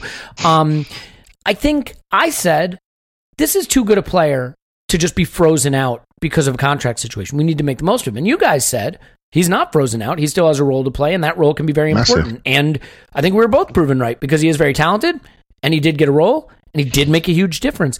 So, Clive, I mean, I'm curious also if you think the, the you know, for him to be one of the first into the fight, right? The the Eric yeah. Dier fight to show, you know, and I don't know if that's performance or if that's real. I have to believe it's real, you know, to show that that you know, we, we like to overanalyze these contract situations. And two days ago, everyone's saying, oh, get him out of the fucking club. You know, if he doesn't want to be here, blah, blah, blah, like we always are because we're all crazy lunatics. But he's, he's right in there defending his teammates, standing up for the badge. And then he comes on at halftime and puts in a, a massive effort that's hugely influential in the outcome. I mean, how impressed were you with the commitment and the quality that he showed, you know, for a player who maybe we've been wondering, you know, how much is, is left in his Arsenal tank? I, I was really impressed, right? And I think I'm, I'm, a big team player, right? Team man. And when you when I see players, po- podcast like aside, yeah, mm-hmm. yeah. When I see players playing like individuals, I, I don't like it. I like to see the team structure. And and Ramsey, that Tottenham made a mistake. Eric Dier made a mistake. He he got him mad, right? And um, because I, I actually think recently he's been a little bit sulky, not massively, just doing what he needs to do. But in this game, he was on full power, and I don't know what happened, but he was ready to go. And um, and both, you know, on both the um, the assists. I know the assists sort of almost took care of themselves, but it was quite interesting. They were both done off one touch, really quickly, really direct, broken field, bang, in you go. Work on that, you know. And I and I think that's exactly what was required for him. So he played the role as perfectly as you could do for 45 minutes. You just could not deny it. He disrupted them. His movement was everywhere. He did some things that were not very pretty, but you know what? The intent to get in those positions to benefit the rest of the team, you could feel it was just different. It was just powerful. It was driving them back. He overran a couple. Then he tried a couple of things. And he, you just did on the day, I just didn't care because he was just driving them to distraction. He was everywhere too. And, I mean, just and, everywhere. And, that, and I, I, often, I sometimes think as fans, we focus too much on the execution. We should focus on the intent a lot more. Similar to Mkhitaryan at Bournemouth, his intent in the second half was really, really good. His execution was poor, but he was really trying to unsettle them. And I think, again, we focus a lot on that final part. I know it's important, and when it doesn't happen in a critical moment, we'll all refer to it. But if you look at the intention to play first, that's what I was looking at. And I saw a player that was playing for the team even when he had his bib on, he was playing for the team, and I thought that was brilliant. There was even a bit in that kerfuffle when Elneny, who I don't think was in the squad, I think he was just somebody sitting behind the bench. Even he was down in the corner. Wasn't that what does tell you? he was, ran uh, 50 uh, yards to choke yeah. somebody. I think it was Elneny, Dele yeah, Alli. I don't. I, I'm not sure if he's in the squad. I'm sure someone will look, but he was in the corner. was. And I, he was in the squad, was he? Okay. Yeah. He was in the corner, and I'm thinking, well, mate, you you got no chance of coming on. What are you doing? And I, but he was like right in there. It was just the whole thing screamed collective, and for me, that is that. When people talk about Arsenal coming back, uh, when my sort of peak going time, we do that. We used to do that all the time. What we did there, that's what we used to do we used to go to Old Trafford. When we went there, we used to go there mob-handed, and we used to say, "Right, we're here, and you're not getting out of here." Right, um, and we'd take them on, and that's exactly what we did. And by taking them on in that way, we took away their main strength. And, and I still, I cannot get, I could not be happier as a fan. Honestly, I've just been buzzing ever since. Yeah, I it- think I broke my Twitter record yesterday. I'm sitting about four thousand. So um, I apologise to all the podcast listeners for flooding their timelines right now. Yeah, everybody was euphoric after it. And I, you know, I think there were so many great little pictures and images from the game of dejected Spurs players on the ground with Arsenal players hovering over them. The most iconic being that Sokratis one where he's over Harry Kane with his arms apart. And I had said to Tim on Twitter, someone needs to Photoshop this uh, to uh, where Cristo Redentor is in Brazil. And, and of course, it was done, and you can find it on my Twitter timeline. It's fantastic. Uh, every bit as great as I hoped it would be. Um, uh, uh, Paul, let me just ask you a really quick question here that, that isn't germane to this game per se, but is this really sort of the problem and the reason why it's good that fans don't run a club? Because two days ago there were people saying, you know, get ready, get Ramsey out of the club as quickly as you can, do whatever you can to get rid of him. You know, I'm glad we didn't give him a contract. Thank God we dodged a bullet. And today there's just people all over Twitter saying, give Mesut Ozil's money to Aaron Ramsey and sign him up, and you they should have given him a contract on the pitch at full time. We're such short termist in our thinking, but as inspired as his performance was, as uh, qu- as much quality as it had and passion as it had, if the decision is, you know, Aaron Ramsey's going to want a couple hundred thousand a week. And that can't be a situational player. That can't be a rotational player. We already have a potential albatross around our neck Ozil, who we'll get to in a moment, uh, in, in a very similar type of situation. So, as great as it was to see him have this hurrah, have this performance, have this this passion for the club in the derby, you can't be basing the strategy of your club personnel wise on a 45 minute performance and and one uh, fight in the by the corner flag um, over players that are that are this significant, right? Yeah, exactly right. And it was a pr- very particular way of playing that suits Ramsey.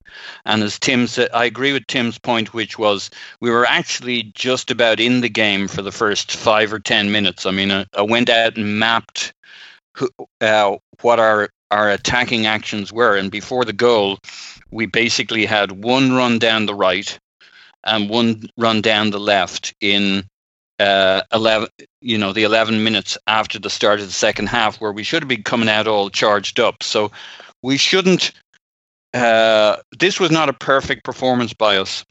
Uh, the good news is and, and maybe that's always typical of a derby and a derby with lots of scraps in it and back and forward and so many changes um, but we can play a lot better than this a, lot cleaner a lot more clinical uh, Ramsey was absolutely key to the second half, but this was a setup that suited him, and we can't always play like that. But whatever we say about Ramsey in this game, the same, you know, we shouldn't then go on and make the same mistake about Ozil because right now we're in the, we've written Ozil off today, and he'll be of no use to us, and he's shit. Except sometimes he's brilliant when things are set up for him. I think it's a And then you- slightly different situation though, and and we can come to why that is in a Well, moment. It it is, but there's a part of it that it isn't, and the same is true of Aubameyang. He was a guy who can't do anything but score, but when you put him in the right setup, suddenly the guy is actually doing everything, including scoring. And I, so I do think there's the concern. To your point, that one can get pa- carried away on the Ramsey thing. On the I, I think you're begging the question a little, but I, I'll explain my, my position in a moment. Yeah, go go on. All right, so here's my true answer to what you're saying. Uh, I think Emery said he had a plan for Ramsey. I think this was it. He tried this plan in the first two games of the season, but he tried it with Ozil on the pitch. I think we all concluded you can't have both. But if you get it right, uh, this is how you use Ramsey as that pressing agent, that pressing trigger in the mig- middle of the pitch, uh, ideally with uh, Aubameyang and Lacazette either side, so that when he forces a turnover, now can you do this for 90 minutes every game? No, but you get it right. You point him in, uh, uh, you apply him at the right time. This is how you use Ramsey. Sure. And here's all I would say with that. If your decision is not to re sign Ramsey, the decision should be based on the following things. We can't give £200,000 a week to a guy who has a history of injury absences, doesn't fit the system as closely as we'd like. We really want to get Nelson into the rotation next season. We probably need to go out and buy another wide player, which means Ramsey's playing time maybe even further limited. And we like the player, but we don't see him as a foundational cornerstone. And because we don't see him that way, that wage can't be given to him. It's not he's crap. fully endorse Right. this view. Okay, so so and again, that is that's tough. And and you know I said this on Twitter. Good football clubs and Tim, you've banged on about this a lot too. Good clubs do this. Good clubs make these hard choices. Make the choices not to give contracts to popular players because for one reason or no- another, it's not a fit. Now they usually sell the player and make Yes, money off of him. right? The mistake is they we haven't sold. We Well, well, let well, this right, but but you don't compound the mistake by then paying him uh, you know money that, that hamstrings your your wage bill further and, and pushes you up against FFP. Clive, I can tell you're begging to jump back in. So before I go to Tim, why don't you get get in here? No, you're making great points, right? I just it's it's just we- we're we're turning a new page. This club is. and We can't turn a new page if you sign all the old players on on double the money, right? So it's just we're not gonna get we're not gonna change our face, right?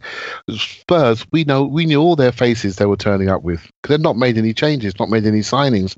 We had something new to show them, and next year we're going to have more new things to show other people. We have to embrace renewal, and this guy's given us ten great years. It's the club's fault we haven't got money back, and it's maybe Ramsey's agent's fault they didn't sign the contract soon enough and allowed other players to develop close to his to Ramsey's potential right in front of his eyes, which made the club change their strategy. And I think that's a real shame. It's a real shame that he's going to probably end his career that way at Arsenal. But while he's going out, he's shutting the door really hard behind him, and that was a really good performance at the weekend. And not even I can deny that. Yeah, and look, and, and Emery did make some comments today in a press conference, I believe, that sort of hinted towards look, Ramsey has one eye on his future, but he still has one eye on his present, and he's balancing that professionally, and we appreciate him for it, essentially. And I think it's just a, a reminder that, you know, this is not going to change. And Tim, I, I'll give you a shot at this. I mean, bringing it back to the game, how impressed were you with this performance? A- And do you think that, um, you know, Aaron Ramsey is going to be a bittersweet departure. That this is a player who has a lot of really nice history at the club that we are going to miss when he's gone. Uh, when he's gone.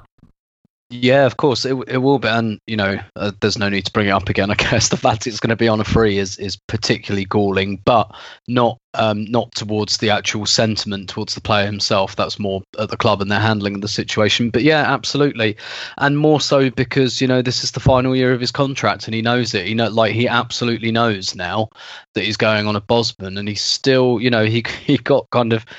Uh, I don't want to say sent to the Ukraine, but you know he was he was playing in that game in the Ukraine, it would have been easy for him, I think. And I'm not saying he'd have been right to think this, but a lot of footballers, and there's probably one in our squad who wears the number 10 shirt at the moment, yeah.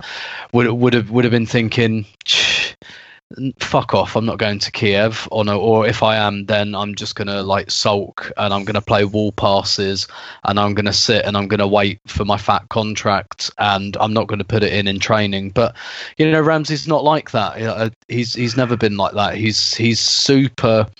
He's he's he's super professional. Um, I think Tim, like that. Just, just, yeah, you know, when I, when I look at him, mate, I think he really wants to stay. Yeah, and that's that's a player mm. that does not want to go. You don't do that on the sidelines because you you're giving it big time, Charlie. You do that because you really really care about the club. And when I say is about the agent, I really mean it. That agent has overplayed his hand, and I think if Ramsey ever wanted to stay, he'd have to lose the agent and renegotiate because that's the person that's blown it for him. He's got a young family, just had twins. You can imagine he was not looking to go anywhere. No Yeah, yeah. way, no way. This is a life decision, right? And he just overplayed his hand with the club regime change. He's ended up in a situation where I actually think he's quite gutted. This Yeah. manager would have suited him. If he wish, he's probably thinking, "I wish he'd come along two years ago for me. He could have helped my career." And we're in a situation now where we're watching someone go out the door. And I'm not his biggest fan, but I can see the player. I can see the, the emotions around this player. And you can't deny it when he plays well. You can't take your eyes off him. And I'm telling you, I will be kicking his agent right in his head and getting rid of him and making sure that I got got looked after. But that's his mistake, and I think it's really Yeah. quite disappointing. Sorry, mate. and yeah yeah and you can see like the way his twitter uh, his agent behaves on twitter and you think that's you know i know like a lot of agents have to be slightly gobshitey for want of a better word but you, you kind of it comes across as a bit of a cowboy to be He's honest an, he's an idiot. He doesn't. He should be looking after Aaron Ramsey. He should be looking after J. Manuel Thomas. Do you know what I mean? Not Aaron Ramsey. And by the way, I, I hate to bring this stuff back to American sport, but there is a, a, an analog to this with a guy named Le'Veon Bell in the NFL who held out, which basically means you know he went on strike this entire football season, where he was uh, due to make over ten million dollars this season, made none of it, zero, because he wanted a new contract, and as a result, his marketability has taken a hit. He lost ten million dollars, and he's probably not going to get the contract next season that he thought he was going to get. And this was all perpetrated by his agent. So, I mean, these players are vulnerable to bad advice, and you know, Yeah. I, I think Aaron Ramsey probably the timing of everything, right? New coach who wasn't as committed to him as the old one.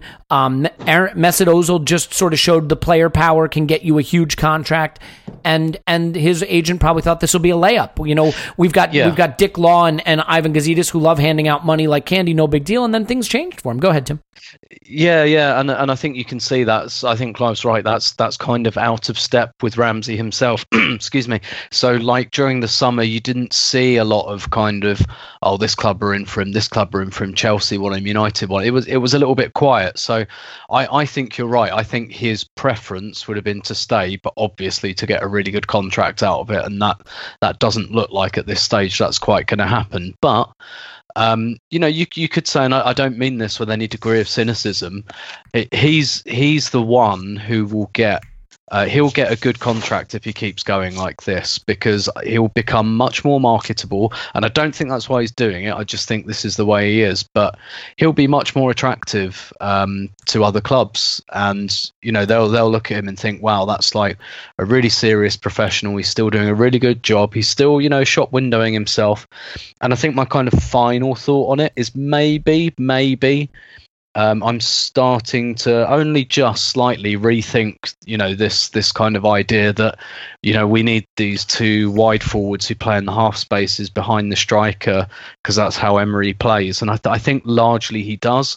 But what we saw on Sunday, and we have seen it a few times this season, is that he's got a very horses for courses uh, kind of approach. You know, different plans for different teams, and and that doesn't always mean that he needs Iwobi and behind a striker. He, you know, he changed things in that second half, and that's not to say that the way we played in the second half against Spurs is the way we're going to play all the time. What what we're seeing is that Emery is very prepared um, to do different things for different games, and that that to me still doesn't mean that Ramsey's going to get in the team every week. He's not, but what it shows is that he's incredibly useful in certain situations, and he was really, really useful in this situation because who else in our school? You know, we talk about him, and I've talked about him not really fitting um, anymore. But I mean, I, I look at the job he did in that second half, and I can't think of anyone in the league, let alone in our squad, who would have done it, who'd have done it quite as well.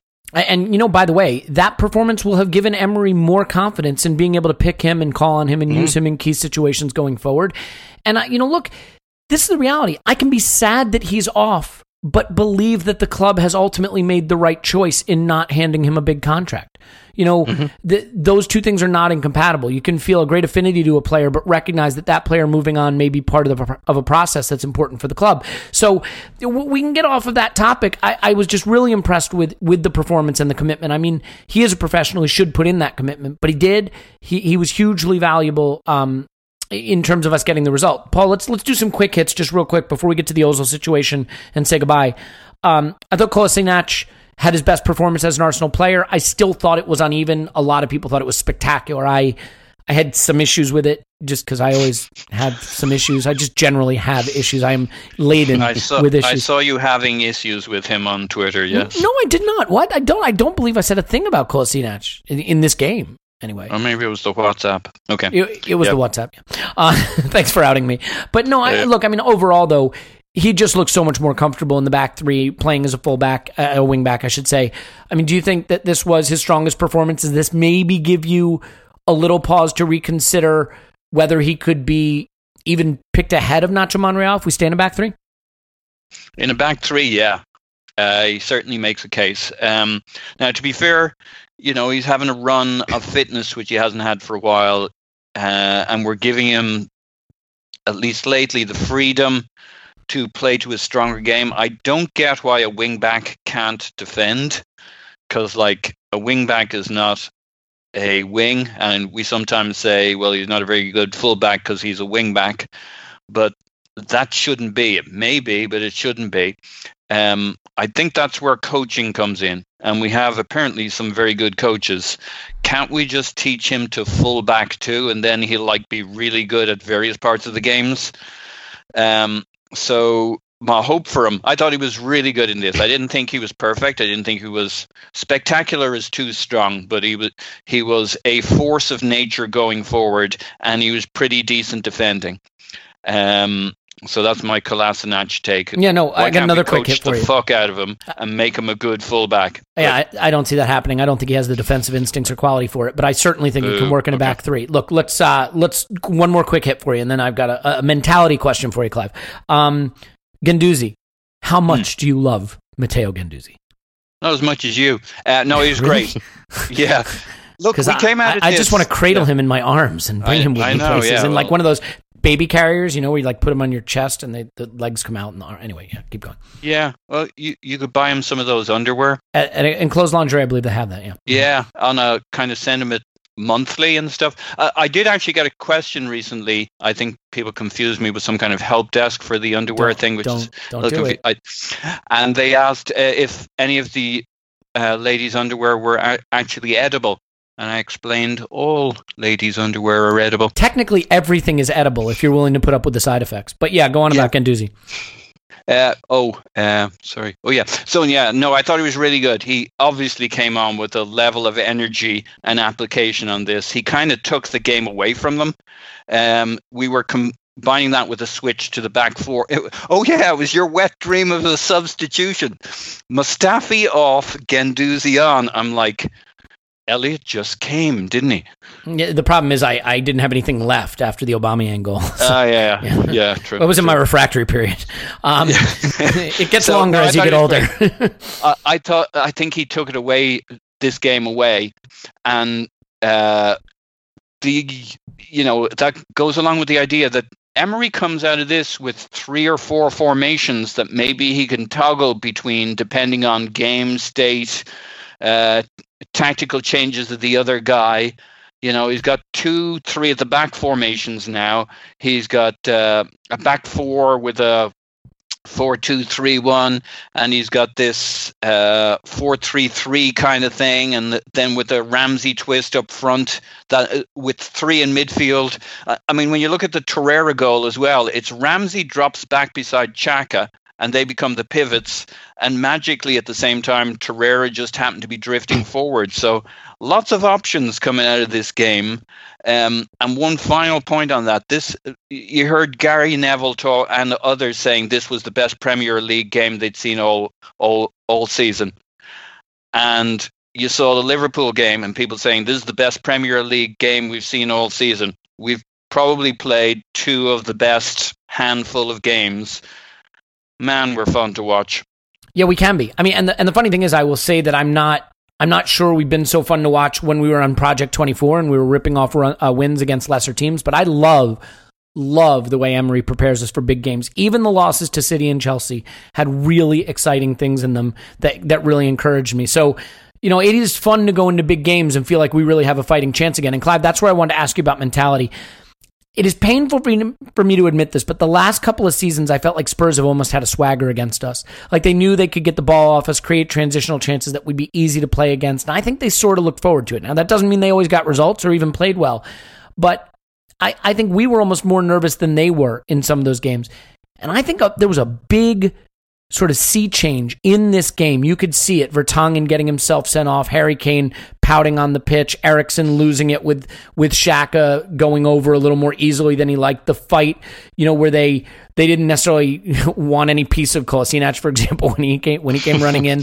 Um, you know, I I thought that we regained some of the psychological superiority here that by the end of the match they were imploding they were diving into nasty challenges and complaining to the ref and getting you know getting mad at us for for the theatrics and it just sort of seemed like maybe just maybe a little bit of their belief in themselves and their superiority had waned here. I mean, do you think I'm overreading, you know, reading too much into this, or do you think that this may have been for the players at Arsenal and the players at Spurs, may be an important turning of the tide back towards what we considered normal service just a few short seasons ago?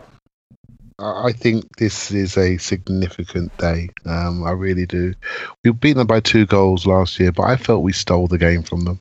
I felt we snuck up on them, and I felt we scored two quick goals, and we just laughed at them. And, and they, they, then they, when we went to Wembley, they they sort of beat us. No, we could have got a goal in the last minute to equalise, but I felt they were better than us, and um, and and I felt they've been more consistent than us, especially away from home in the last couple of years. But this game felt different to me because of the way it went, the way it to to and froed, and I think we actually showed them that we were better than them. I, I, I think I said it before. We took their strengths away.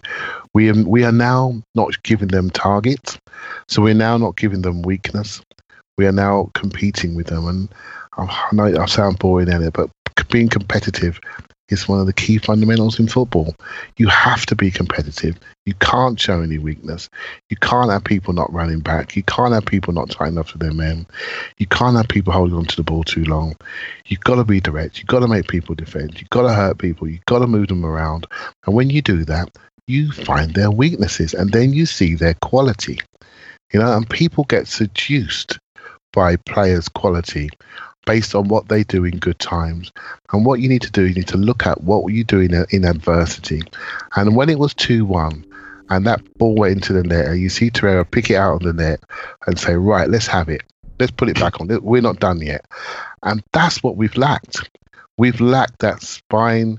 We've lacked that that belief, and it's coming from some of the new people that are in the club, from the new coaches, from the new players, and the players that were there last year are massively bought in, and I think we surprised them, and I thought we would.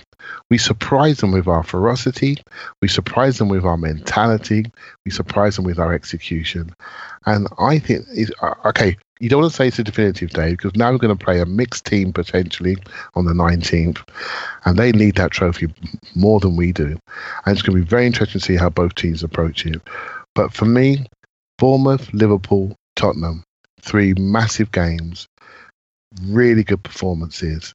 The belief is right up there. And now we've got Manchester United, a place where we have got belief issues if there's any team that can do it, it's this team at this time that can go there and put in a performance. You can't guarantee the result, but we have gone to Manchester United and we we have barely performed over the last few years. Let's go there and make sure we do that this time. Yeah, and, and by the way, I thought this was a brilliant day for Emery, who is really coming to his own now between the Bournemouth game, the Liverpool game, this, the way he's, you know, he managed the trip to Ukraine uh, w- with real pragmatism, and I think he feels very much in control. The way he was trying to excite the the Emirates crowd at various points of the game, you know, telling them to get up, you know, keep cheering. He's involved every minute of the game. That doesn't necessarily mean the involvements are effective. I mean, just because a coach is up off his, you know, his chair doesn't mean he's he's doing good things, but you can really see the extent to which he's helping the players through the game with little adjustments and you know, ultimately it really feels like Emery's team right now, and you really see his his blueprint, his imprint on it. You know, I have said in the past that halftime changes are often an indication that you got it wrong from the start. I don't think that was the case in this day. I think you got it right from the start, and then got it right again at halftime, which was great to see. He just feels like he has a real command over the weapons in his arsenal, so to speak. So, Tim, now I have to give you the pleasure of talking about Mesut Ozil. and before we go, we, we have to talk about this. I mean, look, and for anyone who's saying, oh, come on, you know, we just won the Derby. Let's talk about that. Let's stay focused on that. I couldn't agree with you more. But look, he is the highest paid player at our club by miles. He is the most popular player at our club by miles. This is a player who is just a massive, massive part of the club and potentially the future of the club based on what we're paying him. And by the way, Paul's got to run. Paul, if you're still there, you want to say goodbye? Bye. Bye, Paul. Have Paul's on fun. Twitter, Positive Bye. My Pants, and we will be wrapping up momentarily. So, uh, you know, for those of you who are thinking of going, don't go. We're talking about Mesut Ozil. This is what gets the clicks, after all. Um, so, Tim, I mean, I mean, first of all, l- let me ask it to you this way: there are two possibilities. One is he genuinely has back spasms. He was out because he has back spasms. Now, we can address why we believe or don't believe in that, but let's just let's just say for a minute that that is a totally plausible explanation. He has back spasms. That's why I missed the game. That's why I missed the Bournemouth game. That's why I missed the trip to Ukraine. Which is worse for Arsenal long term? That Mesut Ozil had a massive falling out with the coach and is pouting and you know refused to show up, or that Mesut Ozil has chronic back problems that are going to cause him to miss huge stretches of games and potentially deteriorate physically. Which is the worst scenario for us? Um, I think they both add up to the same thing, really. Um, uh, yeah, I mean, you could say if if the situation is that he's pouting a little bit, then maybe that affects the morale of the squad. But it doesn't really look like it to me at the moment. you could turn not- around, right? I mean, theoretically, Yeah. that's recoverable. if he's broken, you yeah, can't yeah. fix him. Yeah, yeah, no, exactly, exactly. And um, I, I don't think that him pouting would, you know, lots of pouty players get transfers. Um, uh, you know, that doesn't seem to put people off. It might make them think about the price, but you know, it, it doesn't tend to put put people off. But um, yeah, it's it's definitely it's a situation, isn't it? And it, it has been for the whole year, really, from the colds, the back spasms, the falling out with the manager at, at training, which um, I told you at the time was absolutely true. Came from a very very well sourced place. It's hard to debate it at this point. I think you'd have to say. Yeah, yeah, yeah, yeah. So there is an issue there um, that that needs to be dealt with one way or another. I, you know, I'm. I, I think um, what Paul said earlier in the podcast is true, and we should be careful not to, because the narrative's swinging with every game, isn't it? And there's always, because of the nature of our attack, there's always going to be at least two players who who don't play. Um, basically, look at all that firepower we had at this game, um, and Özil wasn't even in the 18. You know, it's crowded up there, and it's it's almost analogous to um, the top six at the moment. You know, there, there's six really good teams there, and the two that finish outside the top four are going to be disaster, in crisis, rubbish. Everything needs. Yeah, and they're going to have ripping up. 78 points. Yeah. Uh, yeah, yeah, exactly. And, and it's kind of like that with Arsenal's attack at the moment. Every game, there's going to be one or two players who either don't play or get a little cameo or maybe don't play at their absolute best. And it's, oh, they're rubbish. We've got to get rid of them. we got to do this. We've got to do that. And I, I've, I've done that at times this season. And I've gone, oh, no, yeah, we must play like this all the time. We must play Aubameyang and Lacazette together. We must, uh, you know, we must play two like inside forwards. And, and actually, what we're seeing is it, it changes from game to game. So, and and I remember doing the Leicester podcast when we we had a whole like you know purring over Özil section and rightly so because it was probably the best individual performance of the season. Um, so I'm I'm wary about going overboard and saying like right that's it he's rubbish get rid of him and all of this. I I do think there's been something brewing there um, all season and it, it's probably a situation we need to address. Um, maybe with some measure of finality. Um, but like I say, I'm still open minded about it because I'm I'm completely open to the idea that he'll go and play. I don't know.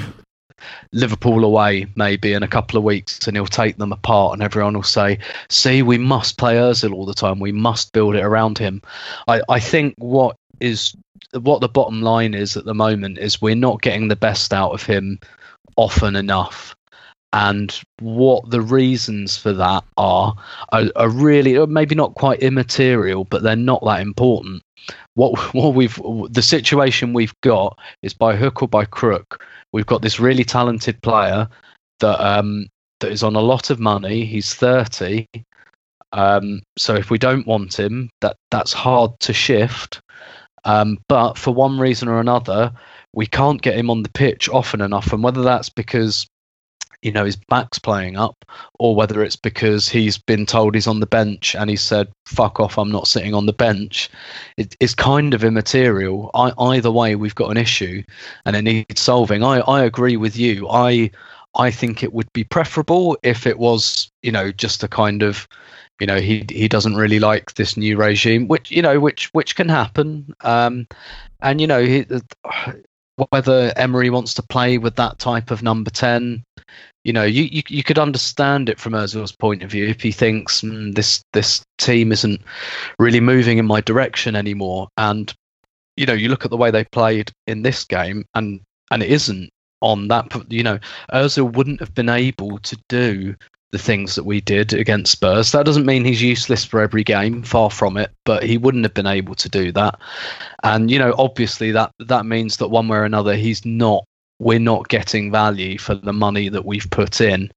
And um, you know, honestly, given the choice, I'd rather have let Özil go and perhaps put a little bit more in in the Ramsey package. But I'm I'm fairly relaxed about both of them going if if it means getting two players in who who kind of fit what we want to do more often. Yeah. Um, because at the moment, what we're saying is that they're kind of both cameo players, which um, which given you know the, the the level of talent they have and the, the wages that, that that comes with is is probably not ideal but yeah we've got a situation there and I, I don't think it's going away um, anytime quickly yeah I, look you know how Manchester City are buying the league, right? They have zero players that make more than Mesut Ozil. Okay, Kevin De Bruyne supposedly makes three fifty a week, which is what Ozil supposedly makes. They have no one that makes more than that. It's not to say Mesut Ozil is a bad player. When you commit to a thirty year old on three hundred and fifty thousand a week, that is a determination that that player can be not just influential for you, but can be the difference between mediocrity and exceptionalism. Right? Um, and so he has to be evaluated at that level. And any thought that we're going to move him on, I mean, I've seen people being like, oh, we'll sell him to Inter. Since when can Inter Milan pay three hundred and fifty thousand yeah, pounds yeah. a week wages? Let alone, I mean, they won't. They won't have to, right? Because we'd have to pay part of that to get rid of him. Well, right. So if we want to get rid of him, we're going to have to eat part of his contract and then probably take a vastly reduced um, transfer fee. And that's that's where I'm going to get to my my question for you, Clive, to wrap this up, which is, look, we just played arguably our best game of the season, or maybe inarguably, and we did it without Mesut Ozil. Does that mean Mesut Ozil isn't good? No, of course he's good. But what it means is we can be the best version of ourselves without him. And if you can be the best version of yourself without your most expensive player, then you need to think about moving on that player and replacing him with players that really move the needle. Because Mesut Ozil's wages could be two or even three supremely talented young players that form the backbone of a future Arsenal, that, that solve our problems at the wing, that solve our problems at center back, that become the left back that we desperately need. This is not a referendum on whether he's good. He is clearly good. And on his day, he can be the best playmaker in the world. But I don't know that there that mercurial number 10 in a in a 433 is a player that Emery needs or wants and we're paying him all the money. So Clive, I mean, if there was someone willing to take him off of us, um is there I mean for you I, this this almost feels like a layup, but if someone was willing to take him off of our hands, would you sell him? Well, I would. Well, you you, you know my thoughts, right? I, I don't believe in players staying too long. I think we have to be much more comfortable with renewal. I've been saying it for years. You need to you need to show teams something else. You can't keep doing the same things. Well, I say that while recognizing that, in my opinion, Mesut Ozil is our most talented footballer. Without one of the most top five talented footballers I've ever seen live. Right? That doesn't mean he's right for Arsenal right now. Now, if you know, potentially we could have been in a situation where we are paying Ramsey two fifty and Özil three fifty. That's six hundred thousand pounds a week wages going to two players that are not going to improve. That is not smart business, right? You need to create room to renew your club. So I think we're all in the position that potentially this needs to change. Özil, for me, just lacks a little bit of intensity. Football's not only about intensity. There are other days we need something else. Um, I, I look at it slightly differently. I look at it from a squad perspective. I look at what the squad needs. The squad probably needs defenders that we all know about, but we we definitely need a, a fast left-footed forward, and we could probably do with a a attacking midfielder that carries the ball with speed with an end product. And I think that's what the squad needs. And if these two players are not providing that ability and intensity and ball carrying ability, then we need to move forward. But that's not a bad thing. It's just a period in our history that we need to move on from. And I think um, we should be getting more comfortable with it. And I, I, I, I'm with Tim. I don't want to after the Leicester game, come on, guys, we've watched football for years. Have you ever seen anything like that? I mean, that was ridiculous, right? But since then, he's not he's not shook a leg, and he's comfortable taking the money, and with a with a with a dodgy haystack, right? So it's not like that's what we we that's not what you want from your supposed franchise player. He should be setting examples, and it's the same rules for um for me when I when I judge Ramsey. If I think a player's been far too individual and think about themselves ahead of the team, it's the same for him. Despite his talent, we need we need a collective, and we saw what a collective could do versus Spurs. The collective is very very strong, and that to me looks like you know that looks like Arsenal. That's Yeah. what it looks like to me, and everything about it, even the fighting. That's the Arsenal that I know, and I, and I loved it. And, and I mean, it is a reminder that modern football, maybe more than ever before, is so tactical and so meticulous that no matter how talented the player, if they are not the fit for the approach, they do not help the team. You know, I think 10, 15 years ago, the team with the most talent quite frequently was the team that finished on top. Um, you know, F- Ferguson had a had a real edge because maybe he understood some of the things that are only being under, understood now. And Wenger, you know, I think was had an edge with fitness and preparation, and certainly, um, you know, acquiring talent from France. But we're seeing this. I mean, Mesut is undeniably talented, but we can set up our team to be more successful at times without him. And so, you know, if your perspective is he definitely has back spasms, this isn't some nefarious thing, there's nothing else going on, you're entitled to that opinion. But it doesn't necessarily mean that we should be holding on to him because that's still a lot of money being spent on a guy who can't be available regularly. And that kind, you know, we aren't Manchester City. Look, you could say we have a billionaire owner. Well, he's not putting money in. I can't call him up. You can't call him up and say put some money in. So we have to work within this framework. I mean, Tim, last question for you. If he could go, would you would you want to see that happen? Not not because you don't like him, but in the best hmm. interest of the club, would you move him on if it was possible? Yeah, yeah, yeah, definitely. I, I just sense it. It's kind of that time. Do you know what I mean? That, that it's prob it's probably best for both parties. Probably best for him to do something else, get a little bit more out of his comfort zone, and and I, I yeah, I like if we could get good money and reinvest it. Then yeah, I'd I'd be okay with that. I think we'd struggle to buy a player as talented as he is, but um, I think we'd be able to maybe buy one that fits um, a little bit more, and and it ju- it just kind of seems like to me that maybe the Özil era, as it were, should have ended with the Wenger era. It it seems like from what from what we're hearing that he's not really taking to to Emery's methods or his style, and and you know that's understood. You know, not not everyone's going to. I, I've been saying since the summer, since before Emery took a coaching session, at least two big heads are going to roll in that attack, and we already know one of them. Um, and yeah, it, it, it, if we could get a decent amount of money, I'd I'd do it. I'm not necessarily sure it's that straightforward though. I totally agree. And I think that there's maybe more twists in this tale, but we will see. And uh, Tim is going to have a preview of the Manchester United game on Patreon, so I'm not going to ask him about it. We are going to do a live broadcast tomorrow to talk uh, about the Manchester United game, just sort of a chat, live chat. Uh, Tim will have his Patreon only um, preview video, which is reason enough to sign up because they are fantastic. Thanks to Laszlo Philip for the graphics. Clive will leave with this. Uh, no Xhaka. What do you think he will and should do lineup wise for United away? Uh, I like to see back three again. Mustafi went off, so I haven't seen if he's really injured. I hope he's. if he's not, say, you stick with the back three or no? Um, if if he's fit, I'd stick with back three definitely. Um, and I would go. I do see Guendouzi as the Xhaka replacement, and so I would go with Guendouzi. But I mean, he started I, against City, right? Like, there's no reason to think he can't start against United. Yeah, it, it is one to watch, though. You know, there is a there is a little there's a bit of me that's thinking Old Trafford's not the place for inexperienced players.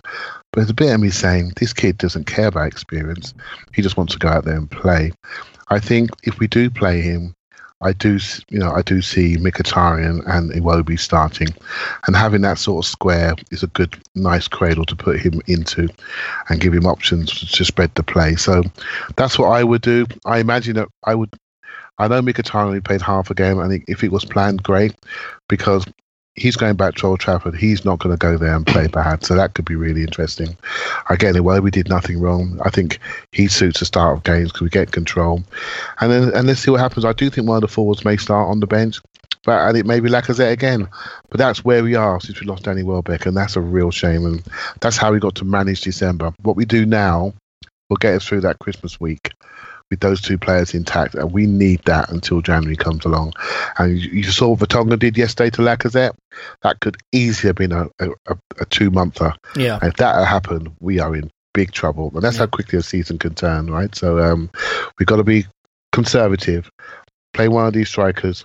Make sure we don't play both of them for the full 90 minutes because otherwise we're going to lose one of them at a, at a, crucial stage in the season. Yeah. Well, I'll tell you this much United are bad and we're going to fucking smash them. So I'm looking forward to it. Um, it's going to be great. So, yeah, uh, I think that's all we need to say about that. Tim's on Twitter at Stillberto. Thanks, Tim. My pleasure as always. Clive's on Twitter at ClivePAFC. Thanks, Clive. Thank you very much. My name's Elliot Smith. You can block me on Twitter, Yankee Gunner. Give us five star review. Write nasty things about Paul, especially Paul, and only Paul in the comments. Uh, we will do a live broadcast tomorrow. It may take you until kickoff at Manchester United to listen to this podcast. So who knows what you'll have time for. Uh, I just want to say how much we appreciate you as always. Um, this was a wonderful, wonderful day, this win, and it was a wonderful chance to relive it with these very intelligent and thoughtful people, uh, myself excluded. We are looking forward to coming back and talking about the United win on Thursday, which is when we will release the next podcast. But in the interim, make sure you go sign up for Patreon. Come on, it's Christmas. That can be uh, tis the season, and then you can get Tim's previews and are in the spotlight. We're either going to do Torreira or Aubameyang next, so you'll want to look forward to that. And that'll be coming up in the not too distant future. In any event, up the Arsenal. Here we go. Old Trafford, break the hoodoo. We will talk to you after Arsenal 10, United nil.